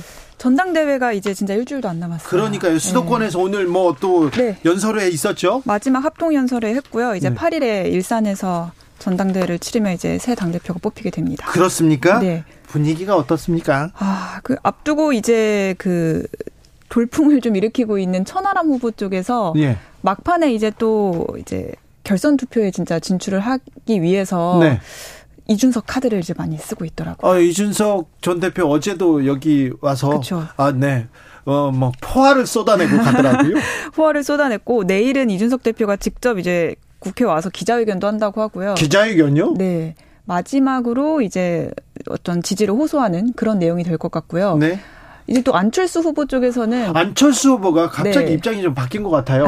어제부터 이제 내일 모레 지금 얼마 지금 투표가 남지 않았는데 네. 이제서야 이제 대통령실 이거 어, 개입했다, 이거 잘못했다, 이런 얘기 하더라고요. 그렇더라고요. 근데 또 내일 하는 기자회견은 단일화 1주년을 기념하는 기자회견이라고 합니다. 단일화 1주년이요? 네, 윤석열 후보가 이제 다, 대선 후보 때 이제 단일화를 했던 네. 딱 이맘때쯤 했더라고요. 저도 생각해 보니까. 아, 그래서 어, 대선 내 내가 공신이다. 그거를 또 얘기를 하는 기자회견을 한다고 하더라고요. 그래요? 예. 뭐 여러 예, 스탠스를 네. 참 정치인들은 기자회견 좋아해요. 막판에 이제 기자회견을 많이 하는 것 같고 김기현 후보 측은 이제 딱히 이제 기자회견을 예고하고 있지는 않습니다. 그렇습니까? 네. 자, 김기현 땅 얘기는 계속 나와요, 그래도. 네. 민주당에서는 이제 뭐 당내 이제 여러 가지 이슈들이 있다 보니까 이거에 대한 이제 이슈를 이제 바꾸는 용도로 김기현 후보를 타겟으로 하는 역공을 펼치고 있는데요. 네. 오늘 민주당 TF에서 제기한 의혹이 바로 이 개발 특혜 의혹입니다. 네. 교회 지인으로 알려져 있는 그 김 씨 있잖아요. 네. 그 KTX 연결도로 논란이 됐던 그 땅을 판김 네. 씨가 2015년에 어떤 땅을 샀는데 그 땅이 이제 2년 뒤에 도시개발구역으로 지정이 됐다는 거예요. 아, 그래요? 근데 이제 그 시기가 이제 김기현 울산시장이던 시절이었던 거죠. 아, 지인이? 네. 지인인데 아주 가까운 사람인데 그 사람은 땅 샀는데 김기현 울산시장이 봐줬다 이런 의혹을 제기했군요. 네, 어떤 대가성으로 이 이제 개발 특혜 의혹을 제기한 거다 해명을 해라 이렇게 지금 민주당 쪽에서 어, 주장을 하고 있는 겁니다. 네. 또 무슨 얘기했어요? 또 김 후보 이건 이제 황교안 후보 쪽에서도 계속 주장을 하고 있는 건데요. 그 김 씨가 그냥 좀 도와달라는 의미에서 땅을 사달라고 해서 땅을 산 거다라고. 이제 김기현 쪽 얘기를 했는데 사실 김 씨가 어느 이제 그 등기부등본을 보면은 경매업, 부동산 업을 하고 있는 업자로 울산에서 많이 유명했던 사람이고 이 사람이랑 그 98년 이전 그러니까 그 KTX 관련된 땅 이전에도 상가 부지를 이제 매입한 그 정황이 있다고 하더라고요. 그 네. 그 사실도 있더라고요. 그러니까 네. 사실 이게 그냥 교회 지인 간의 관계가 아니라 어떤 땅으로 얽혀 있는 그런 그러, 특혜성 관계가 아니냐. 그럼 김기현 후보가 다른 땅도 다른 건물도 샀다는 건가요? 그러니까 다른 땅에 그 다, 른 땅을 사서 거기에 이제 상가를 올려서 예? 뭐 어쨌든 거기서도 이제 수익이 나왔겠죠. 이제 그런 식으로 뭐 이렇게 재산과 관련해서 이 김 씨가 김 후보를 관리를 하는 뭐 그런 관계다라는 부동산 관리인이다 이렇게 예, 얘기했군요. 제기를 하고 있습니다. 네. 아, 알겠습니다. 어, 황교안 후보가 네. 어제 기자회견을 열어서 네. 김기현 땅 투기 의혹 엄청 강하게 강하게 공격하던데요? 네, 맞습니다. 황교안 후보 쪽에서 그때 이제 공개 질의라고 해서 몇 가지 질문을 냈었는데요. 그러니까 단순한 교회 지인이 아니라 개발 사업까지 이제 얽혀서 어떤 이제 특혜를 계속 주고받은 그런 관계다라는 거를 계속 제기를 하고 있습니다. 그래요? 네. 오늘 이제 김기현 의원 쪽에서 황교안 후보까지 포함을 해서 수사 의뢰를 하기도 했는데요. 네. 그래도 여전히 황교안 후보 쪽에서는 사퇴를 해라 뭐 이런 입장까지 계속 유지를 하고 있습니다. 사퇴하세요. 이렇게 네. 계속요. 사퇴 요정이 됐습니다. 황교안 후보가 아무튼 김기현 후보는 후보 측에서 울산 땅 의혹 제기한 황교안 안철수 후보 수사 의뢰했습니다. 그랬더니 나를 고발하라 이렇게 얘기했죠. 네. 허위 사실 유포 명예훼손 혐의로 양의원영 황운하 의원도 수사 의뢰했습니까? 맞습니다. 고발을 한 건 아니고 좀 수사해 주세요 이렇게 한 겁니까? 네, 김기현 후보 그 법률 지원단 쪽에서 그 다섯 명 김기현 후보까지 포함해서 수사를 해달라고 의뢰했다. 이제 의뢰한 거죠. 네. 네. 수사 의뢰. 네.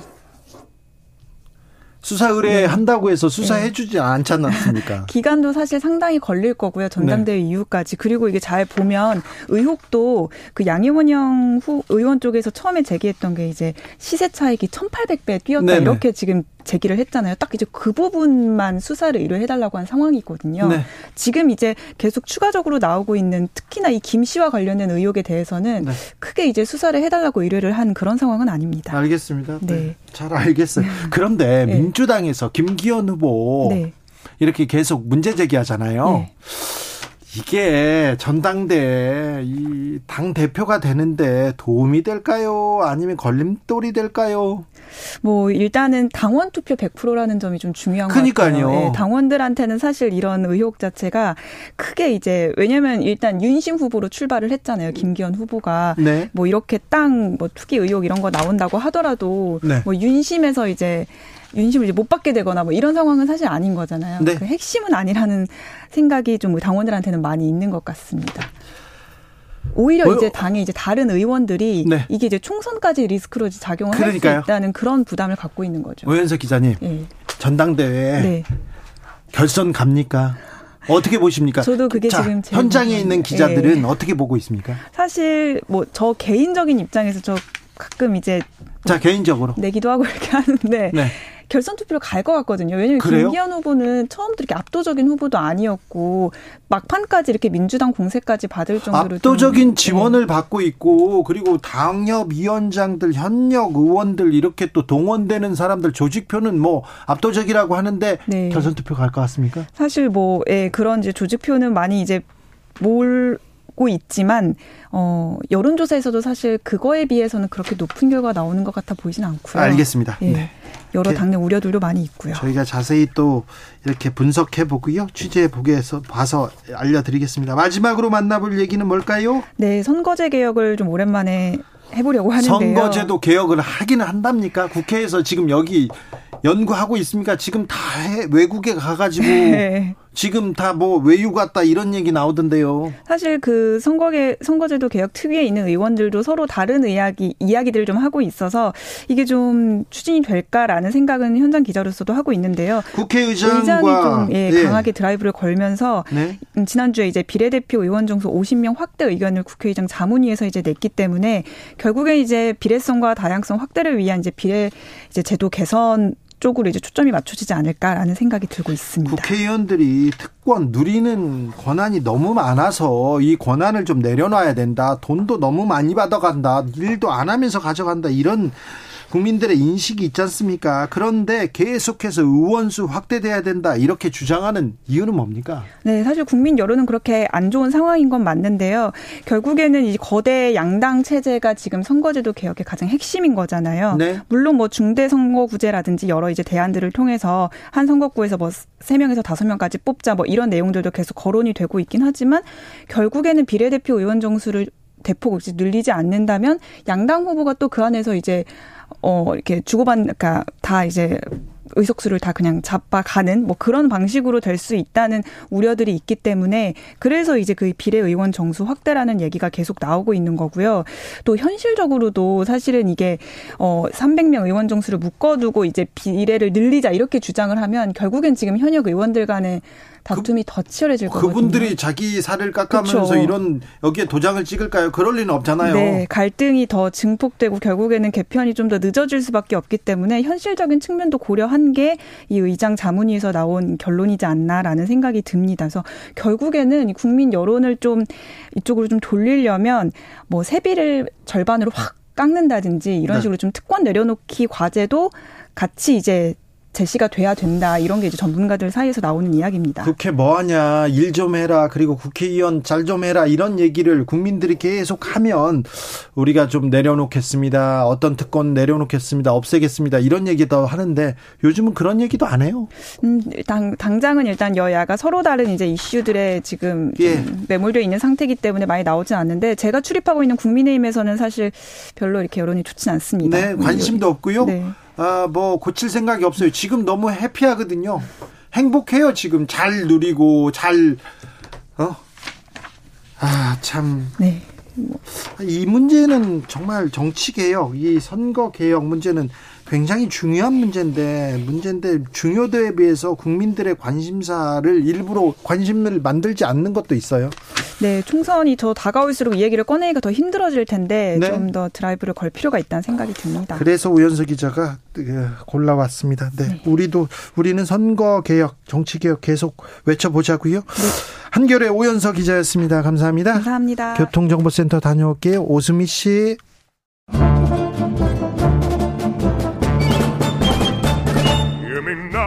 여기도 뉴스 저기도 뉴스 빡빡한 시사 뉴스 속에서 가슴이 답답할 때 뇌 휴식을 드리는 시간입니다.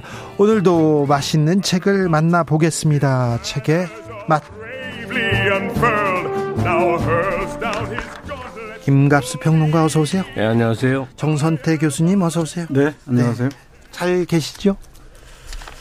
힘듭니다. 음, 표정이 좋지 않으시네. 네, 또 다시 불면의 밤이 찾아왔습니다. 네. 음. 정선태 교수가 올, 아저 작년에 네. 저한테 그 얘기를 하더라고. 나는 다시는 정치 뉴스는 안 본다. 네. 시사에 관련돼서 완벽하게 관심을 끊겠다. 네. 그러더니 요즘 자꾸 보게 된대요. 그래요?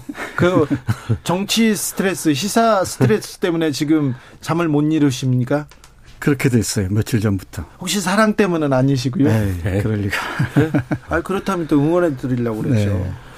그런데요. 네, 그래서 오늘 책 얘기하기 전에 네. 어제가 3일절이었잖아요. 네.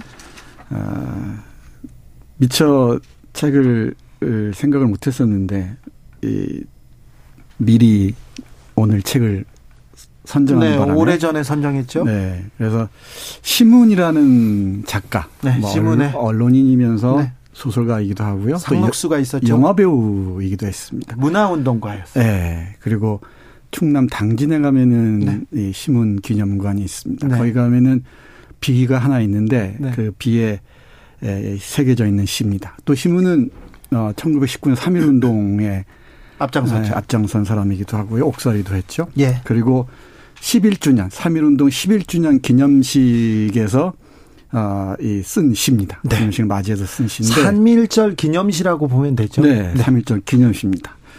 해방을 보지 못하고 죽었죠. 36년에. 그 3.1절을 어, 보내면서 이 시가 어, 제 머릿속에 떠나지, 떠나지 않았습니다. 네. 많은 분들이 아실 텐데 읽어보겠습니다. 이 목이 메어서 제대로 읽을지 모르겠습니다. 그날이 오면, 그날이 오면, 그날이 오면은 삼각산이 일어나 더덩실 춤이라도 추고 한강물이 뒤집혀 용수숨칠 그날이 이 목숨이 끊치기 전에 와주기만 하량이면 나는 밤하늘에 나르는 까마귀와 같이 종로의 인경을 머리로 들이받아 울리오리다. 두개골은 깨어져 산산조각이 나도 기뻐서 죽사오매 오히려 무슨 한이 남으오리까. 그날이 와서 오 그날이 와서 육조 앞 넓은 길을 울며 뛰며 뒹굴어도 그래도 넘치는 기쁨에 가슴이 미어질 듯 하거든. 드는 칼로 이 몸에 가죽이라도 벗겨서 커다란 북을 만들어 들쳐매고는 여러분의 행렬의 앞장을 서오리다. 우렁찬 그 소리를 한 번이라도 듣기만 하면 그 자리에 거꾸러져 눈을 감겠소. 근데 이런 시들이 이제 3.1절 기념, 기념, 기념 10장에서 네. 낭송될 일이 점점 희박해지는 것 같습니다. 1930년 3월 1일. 네.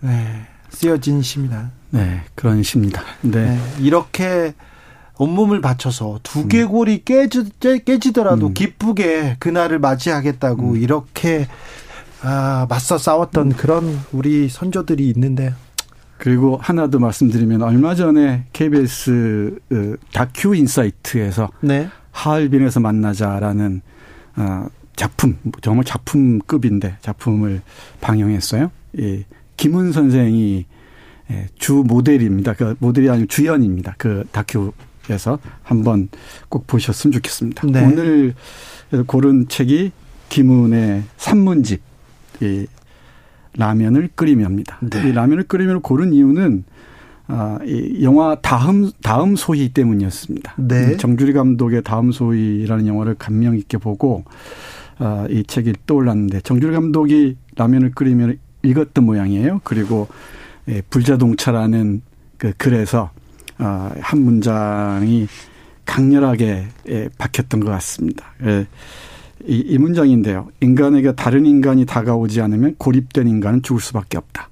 그래서 이, 이 문장에서 많은 그 자극을 얻었던 것 같은데, 해서 오늘 그 김문 선생의 에, 산문집 라면을 끓이며와 함께 얘기하겠습니다. 아울러서 우리 저하고 오랫동안 함께 하신 김갑수 선생님도 생각이 났어요. 이 에세이 산문지 읽으면서. 아, 그래요? 네. 강아지하고 산책하는 얘기도 나오거든요. 네. 오늘의 책은, 오늘 고른 책은 이 김은의 라면을 끓이며입니다. 근데 요새 없어진 것 같은 단어들이 가끔 있는데 수필집이란 말, 에세이집. 네. 그 별로 사람들이 그 골라서 읽고 뭐 화제에 올리고 그런 일 없죠. 요즘은 화제가 되지 않습니다. 네. 네. 문필가라는 표현도 잘 안 쓰고요. 예. 근데 이제 지난 시절에는 좀 어떤 사람의 속마음이 그대로 드러난 창작이 아닌 그 에세이들에 참 열광하고 그랬어요. 네. 대표적인 게 좀 있지만 그래도 단 한 사람을 꼽는다면 역시 박완서 선생 같아요. 네. 음. 꼴찌에게 보내는 갈채. 네. 아마 그 당시 학생 세대 중에 안 읽은 사람이 드물 거예요. 음. 모두가 보는 그런 음. 책이고 박완 선생 가슴 속에 있는 생각을 그 왜이 형제 자매들이 이렇게 나누는 것 같은 기분이 이제 에세이집이 그런 거잖아요 역할이 음. 창작하고 달라서. 근데 그리고 세월이 좀 지난 다음에 거 뭐 그 못지않다고 표현하면 좀 그런데 하여튼 못지않게 많이 사람들 입에 오르내린 게 바로 소설가 김훈의 밥벌이의 지겨움이라는 네. 이제 에세이예요. 예.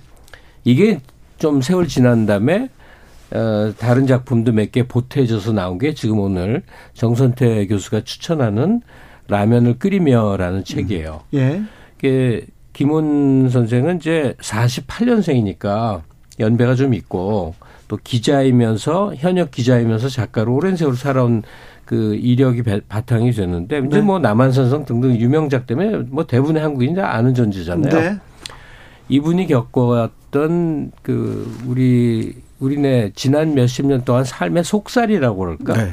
이걸 그냥 특유의 그 기문 필체는 사람마다 표현이 다르고 저는 맛있는 필체라고 표현하는데 음. 아주 맛있게 맛있게 써내려간 그런 얘기여서요. 음. 지난 날을 뭐 들여다보는 게 요즘은 드라마도 많이 있고 소설도 있고 영화도 있지만 이렇게 직접적으로 자기 체험을 어, 하나하나 이렇게 써내려간 음. 이런 글이 주는 감동이 참 큽니다. 음. 기분은 이 작가이기 전에 뭐 산문작가 작가이긴 하지만은 소설가이기 전에 산문가였어 에세이스트였죠. 네. 문화부 기자로서 문학 네. 기자로 네. 워낙 유명했죠. 워낙 오랫동안 네. 활동하셨죠. 풍경과 상처라는 뭐 거의 고전급의 산문집도 있고요. 네. 제가 거의 김훈의 그 산문집을 갖고 있는데 그 에센스들을 모아놓은 게 라면을 끓이며가 아닌가 싶어요. 네. 네. 여기에 기가 막힌 문장들이 많이 있습니다. 뭐 기문은 문장으로 읽는다 이런 분들이 그렇죠. 많이 있습니다. 네. 그러니까 또 문장을 조금 보고 와서 얘기를 네. 나눠 볼까요? 문장의 맛이 대단합니다. 네. 밥, 돈, 뭐 몸, 길, 글 이런 그 파트로 나눠져 있는데요. 네. 그 중에 그 손 부분에서 네. 손 부분에서 그 우리 뭐랄까요? 어, 삶과 일상이 어떻게 만나는가 네. 그걸 보여주는 문장이 있어서 골랐습니다. 우리 네. 김갑수 선생님이 에, 에, 일상을 보내는 가장 그 중요한 귀한 시간이 강아지하고 산책하는 거잖아요. 네. 손 일에 없어요, 일상. 네, 손 일에 보면은 이런 글이 있습니다. 네. 이런 문장이 있습니다. 개를 데리고 산보를 할 때 나는 개다리의 움직임에서 동물적인 삶의 느낌, 기쁨을 느낀다. 개다리가 땅 위에서 걸어갈 때 개다리는 땅과 완벽한 교감을 이룬다. 개의 몸을 앞으로 나아가게 하는 것은 다리가 땅을 밀어내는 저항이다. 개의 몸 속에 닿는 이 저항이 개를 달리게 하는데 이 저항이야말로 개의 살아 있습니다. 개 한 마리가 이 세상의 길 위를 달릴 때 이 세상에는 놀라운 축제가 벌어지고 있는 것이다. 어떻습니까? 좀 네. 비슷합니까? 이 저항이 대지에 대지를 박차는 그 저항이 개를 살아있게 하고 그 저항하는 모습을 보면서 이 개를 데리고 산책하는 이 저자도 생명의 기쁨을 느낀다고 하네요. 음. 어, 어떻게 김갑수 선생님은 어떻게 표현했을까 이런 생각도 하고요. 저도 한 기절을 읽어볼까요? 네네. 라면을 끓이며 그 표제가 된 그 에세이 중에 한대뭐 그냥 음. 사실 여기는 따로 고를 데가 없어요. 다 음. 그냥 고르게 네. 어, 맛은 화학적 실체라기보다는 정서적 현상, 어, 현상이다.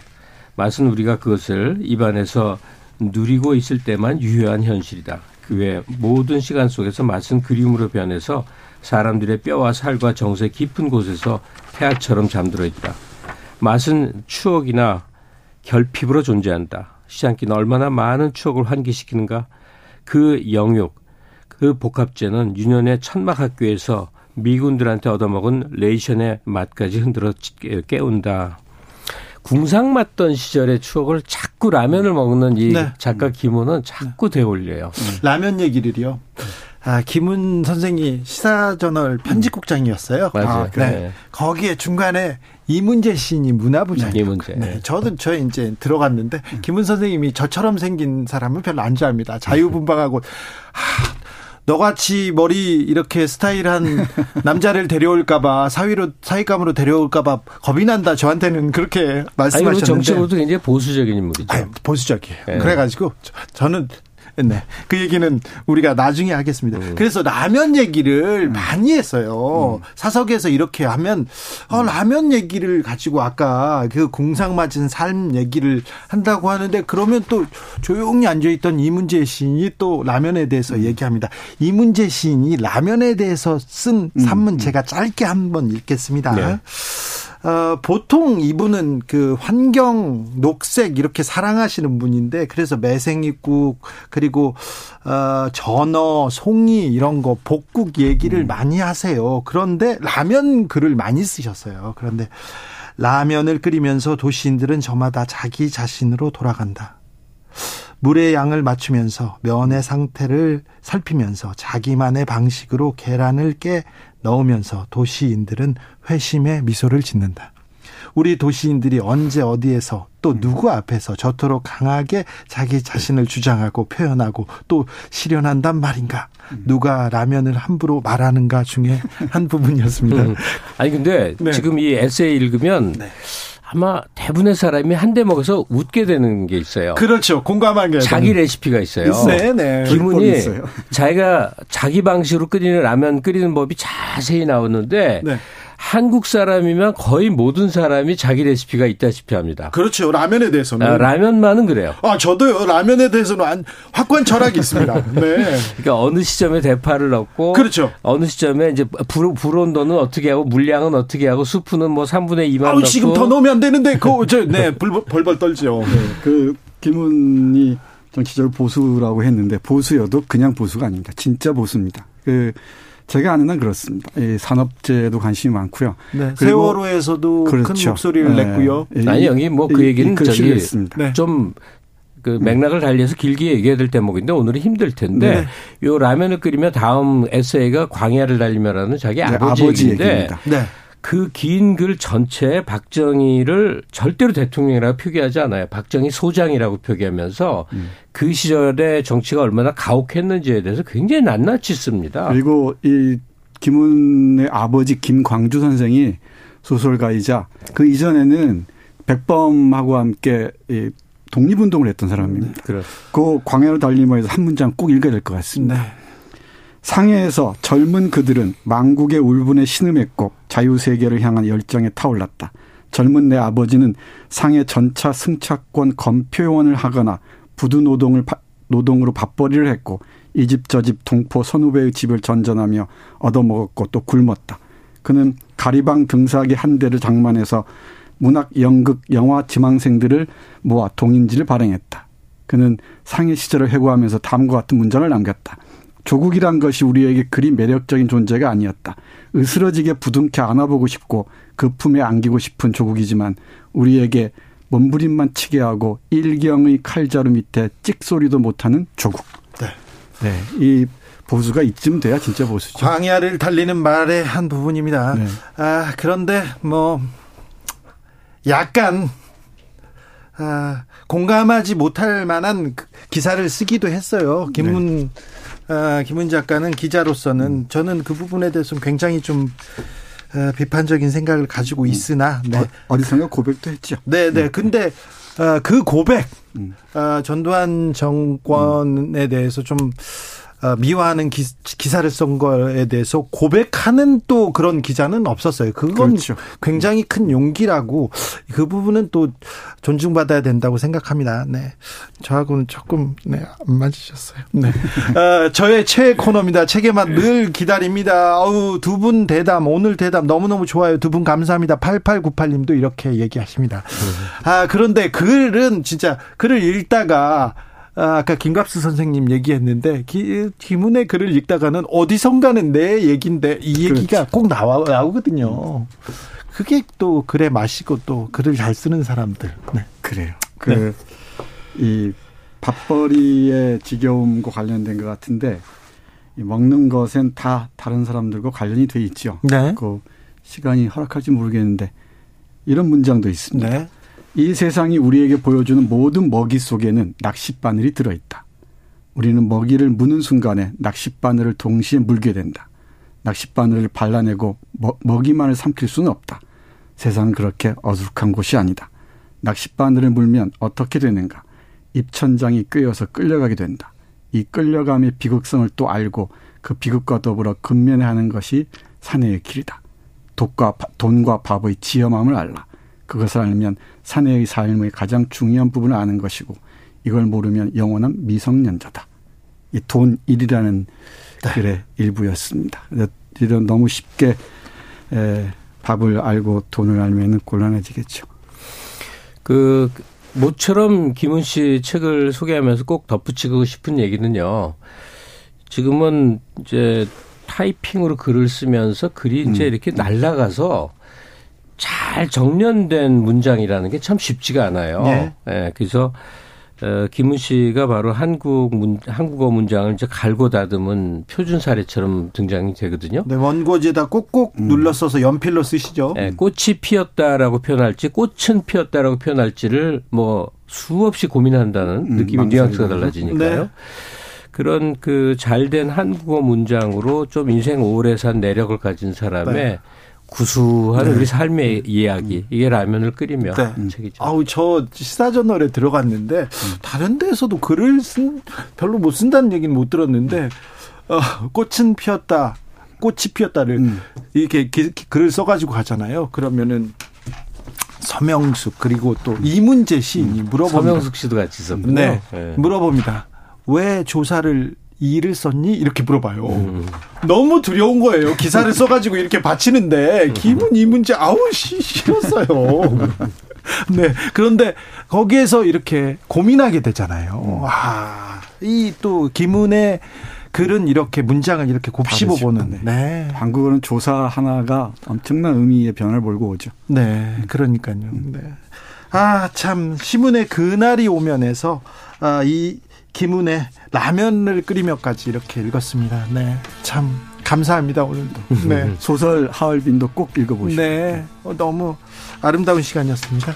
선생님 감사합니다. 네, 고맙습니다. 고맙습니다. 네. 주진 라이브 여기서 인사드리겠습니다. 저는 내일 오후 5시 5분에 돌아오겠습니다. 지금까지 주진우였습니다. 선생님 감사했어요. 네.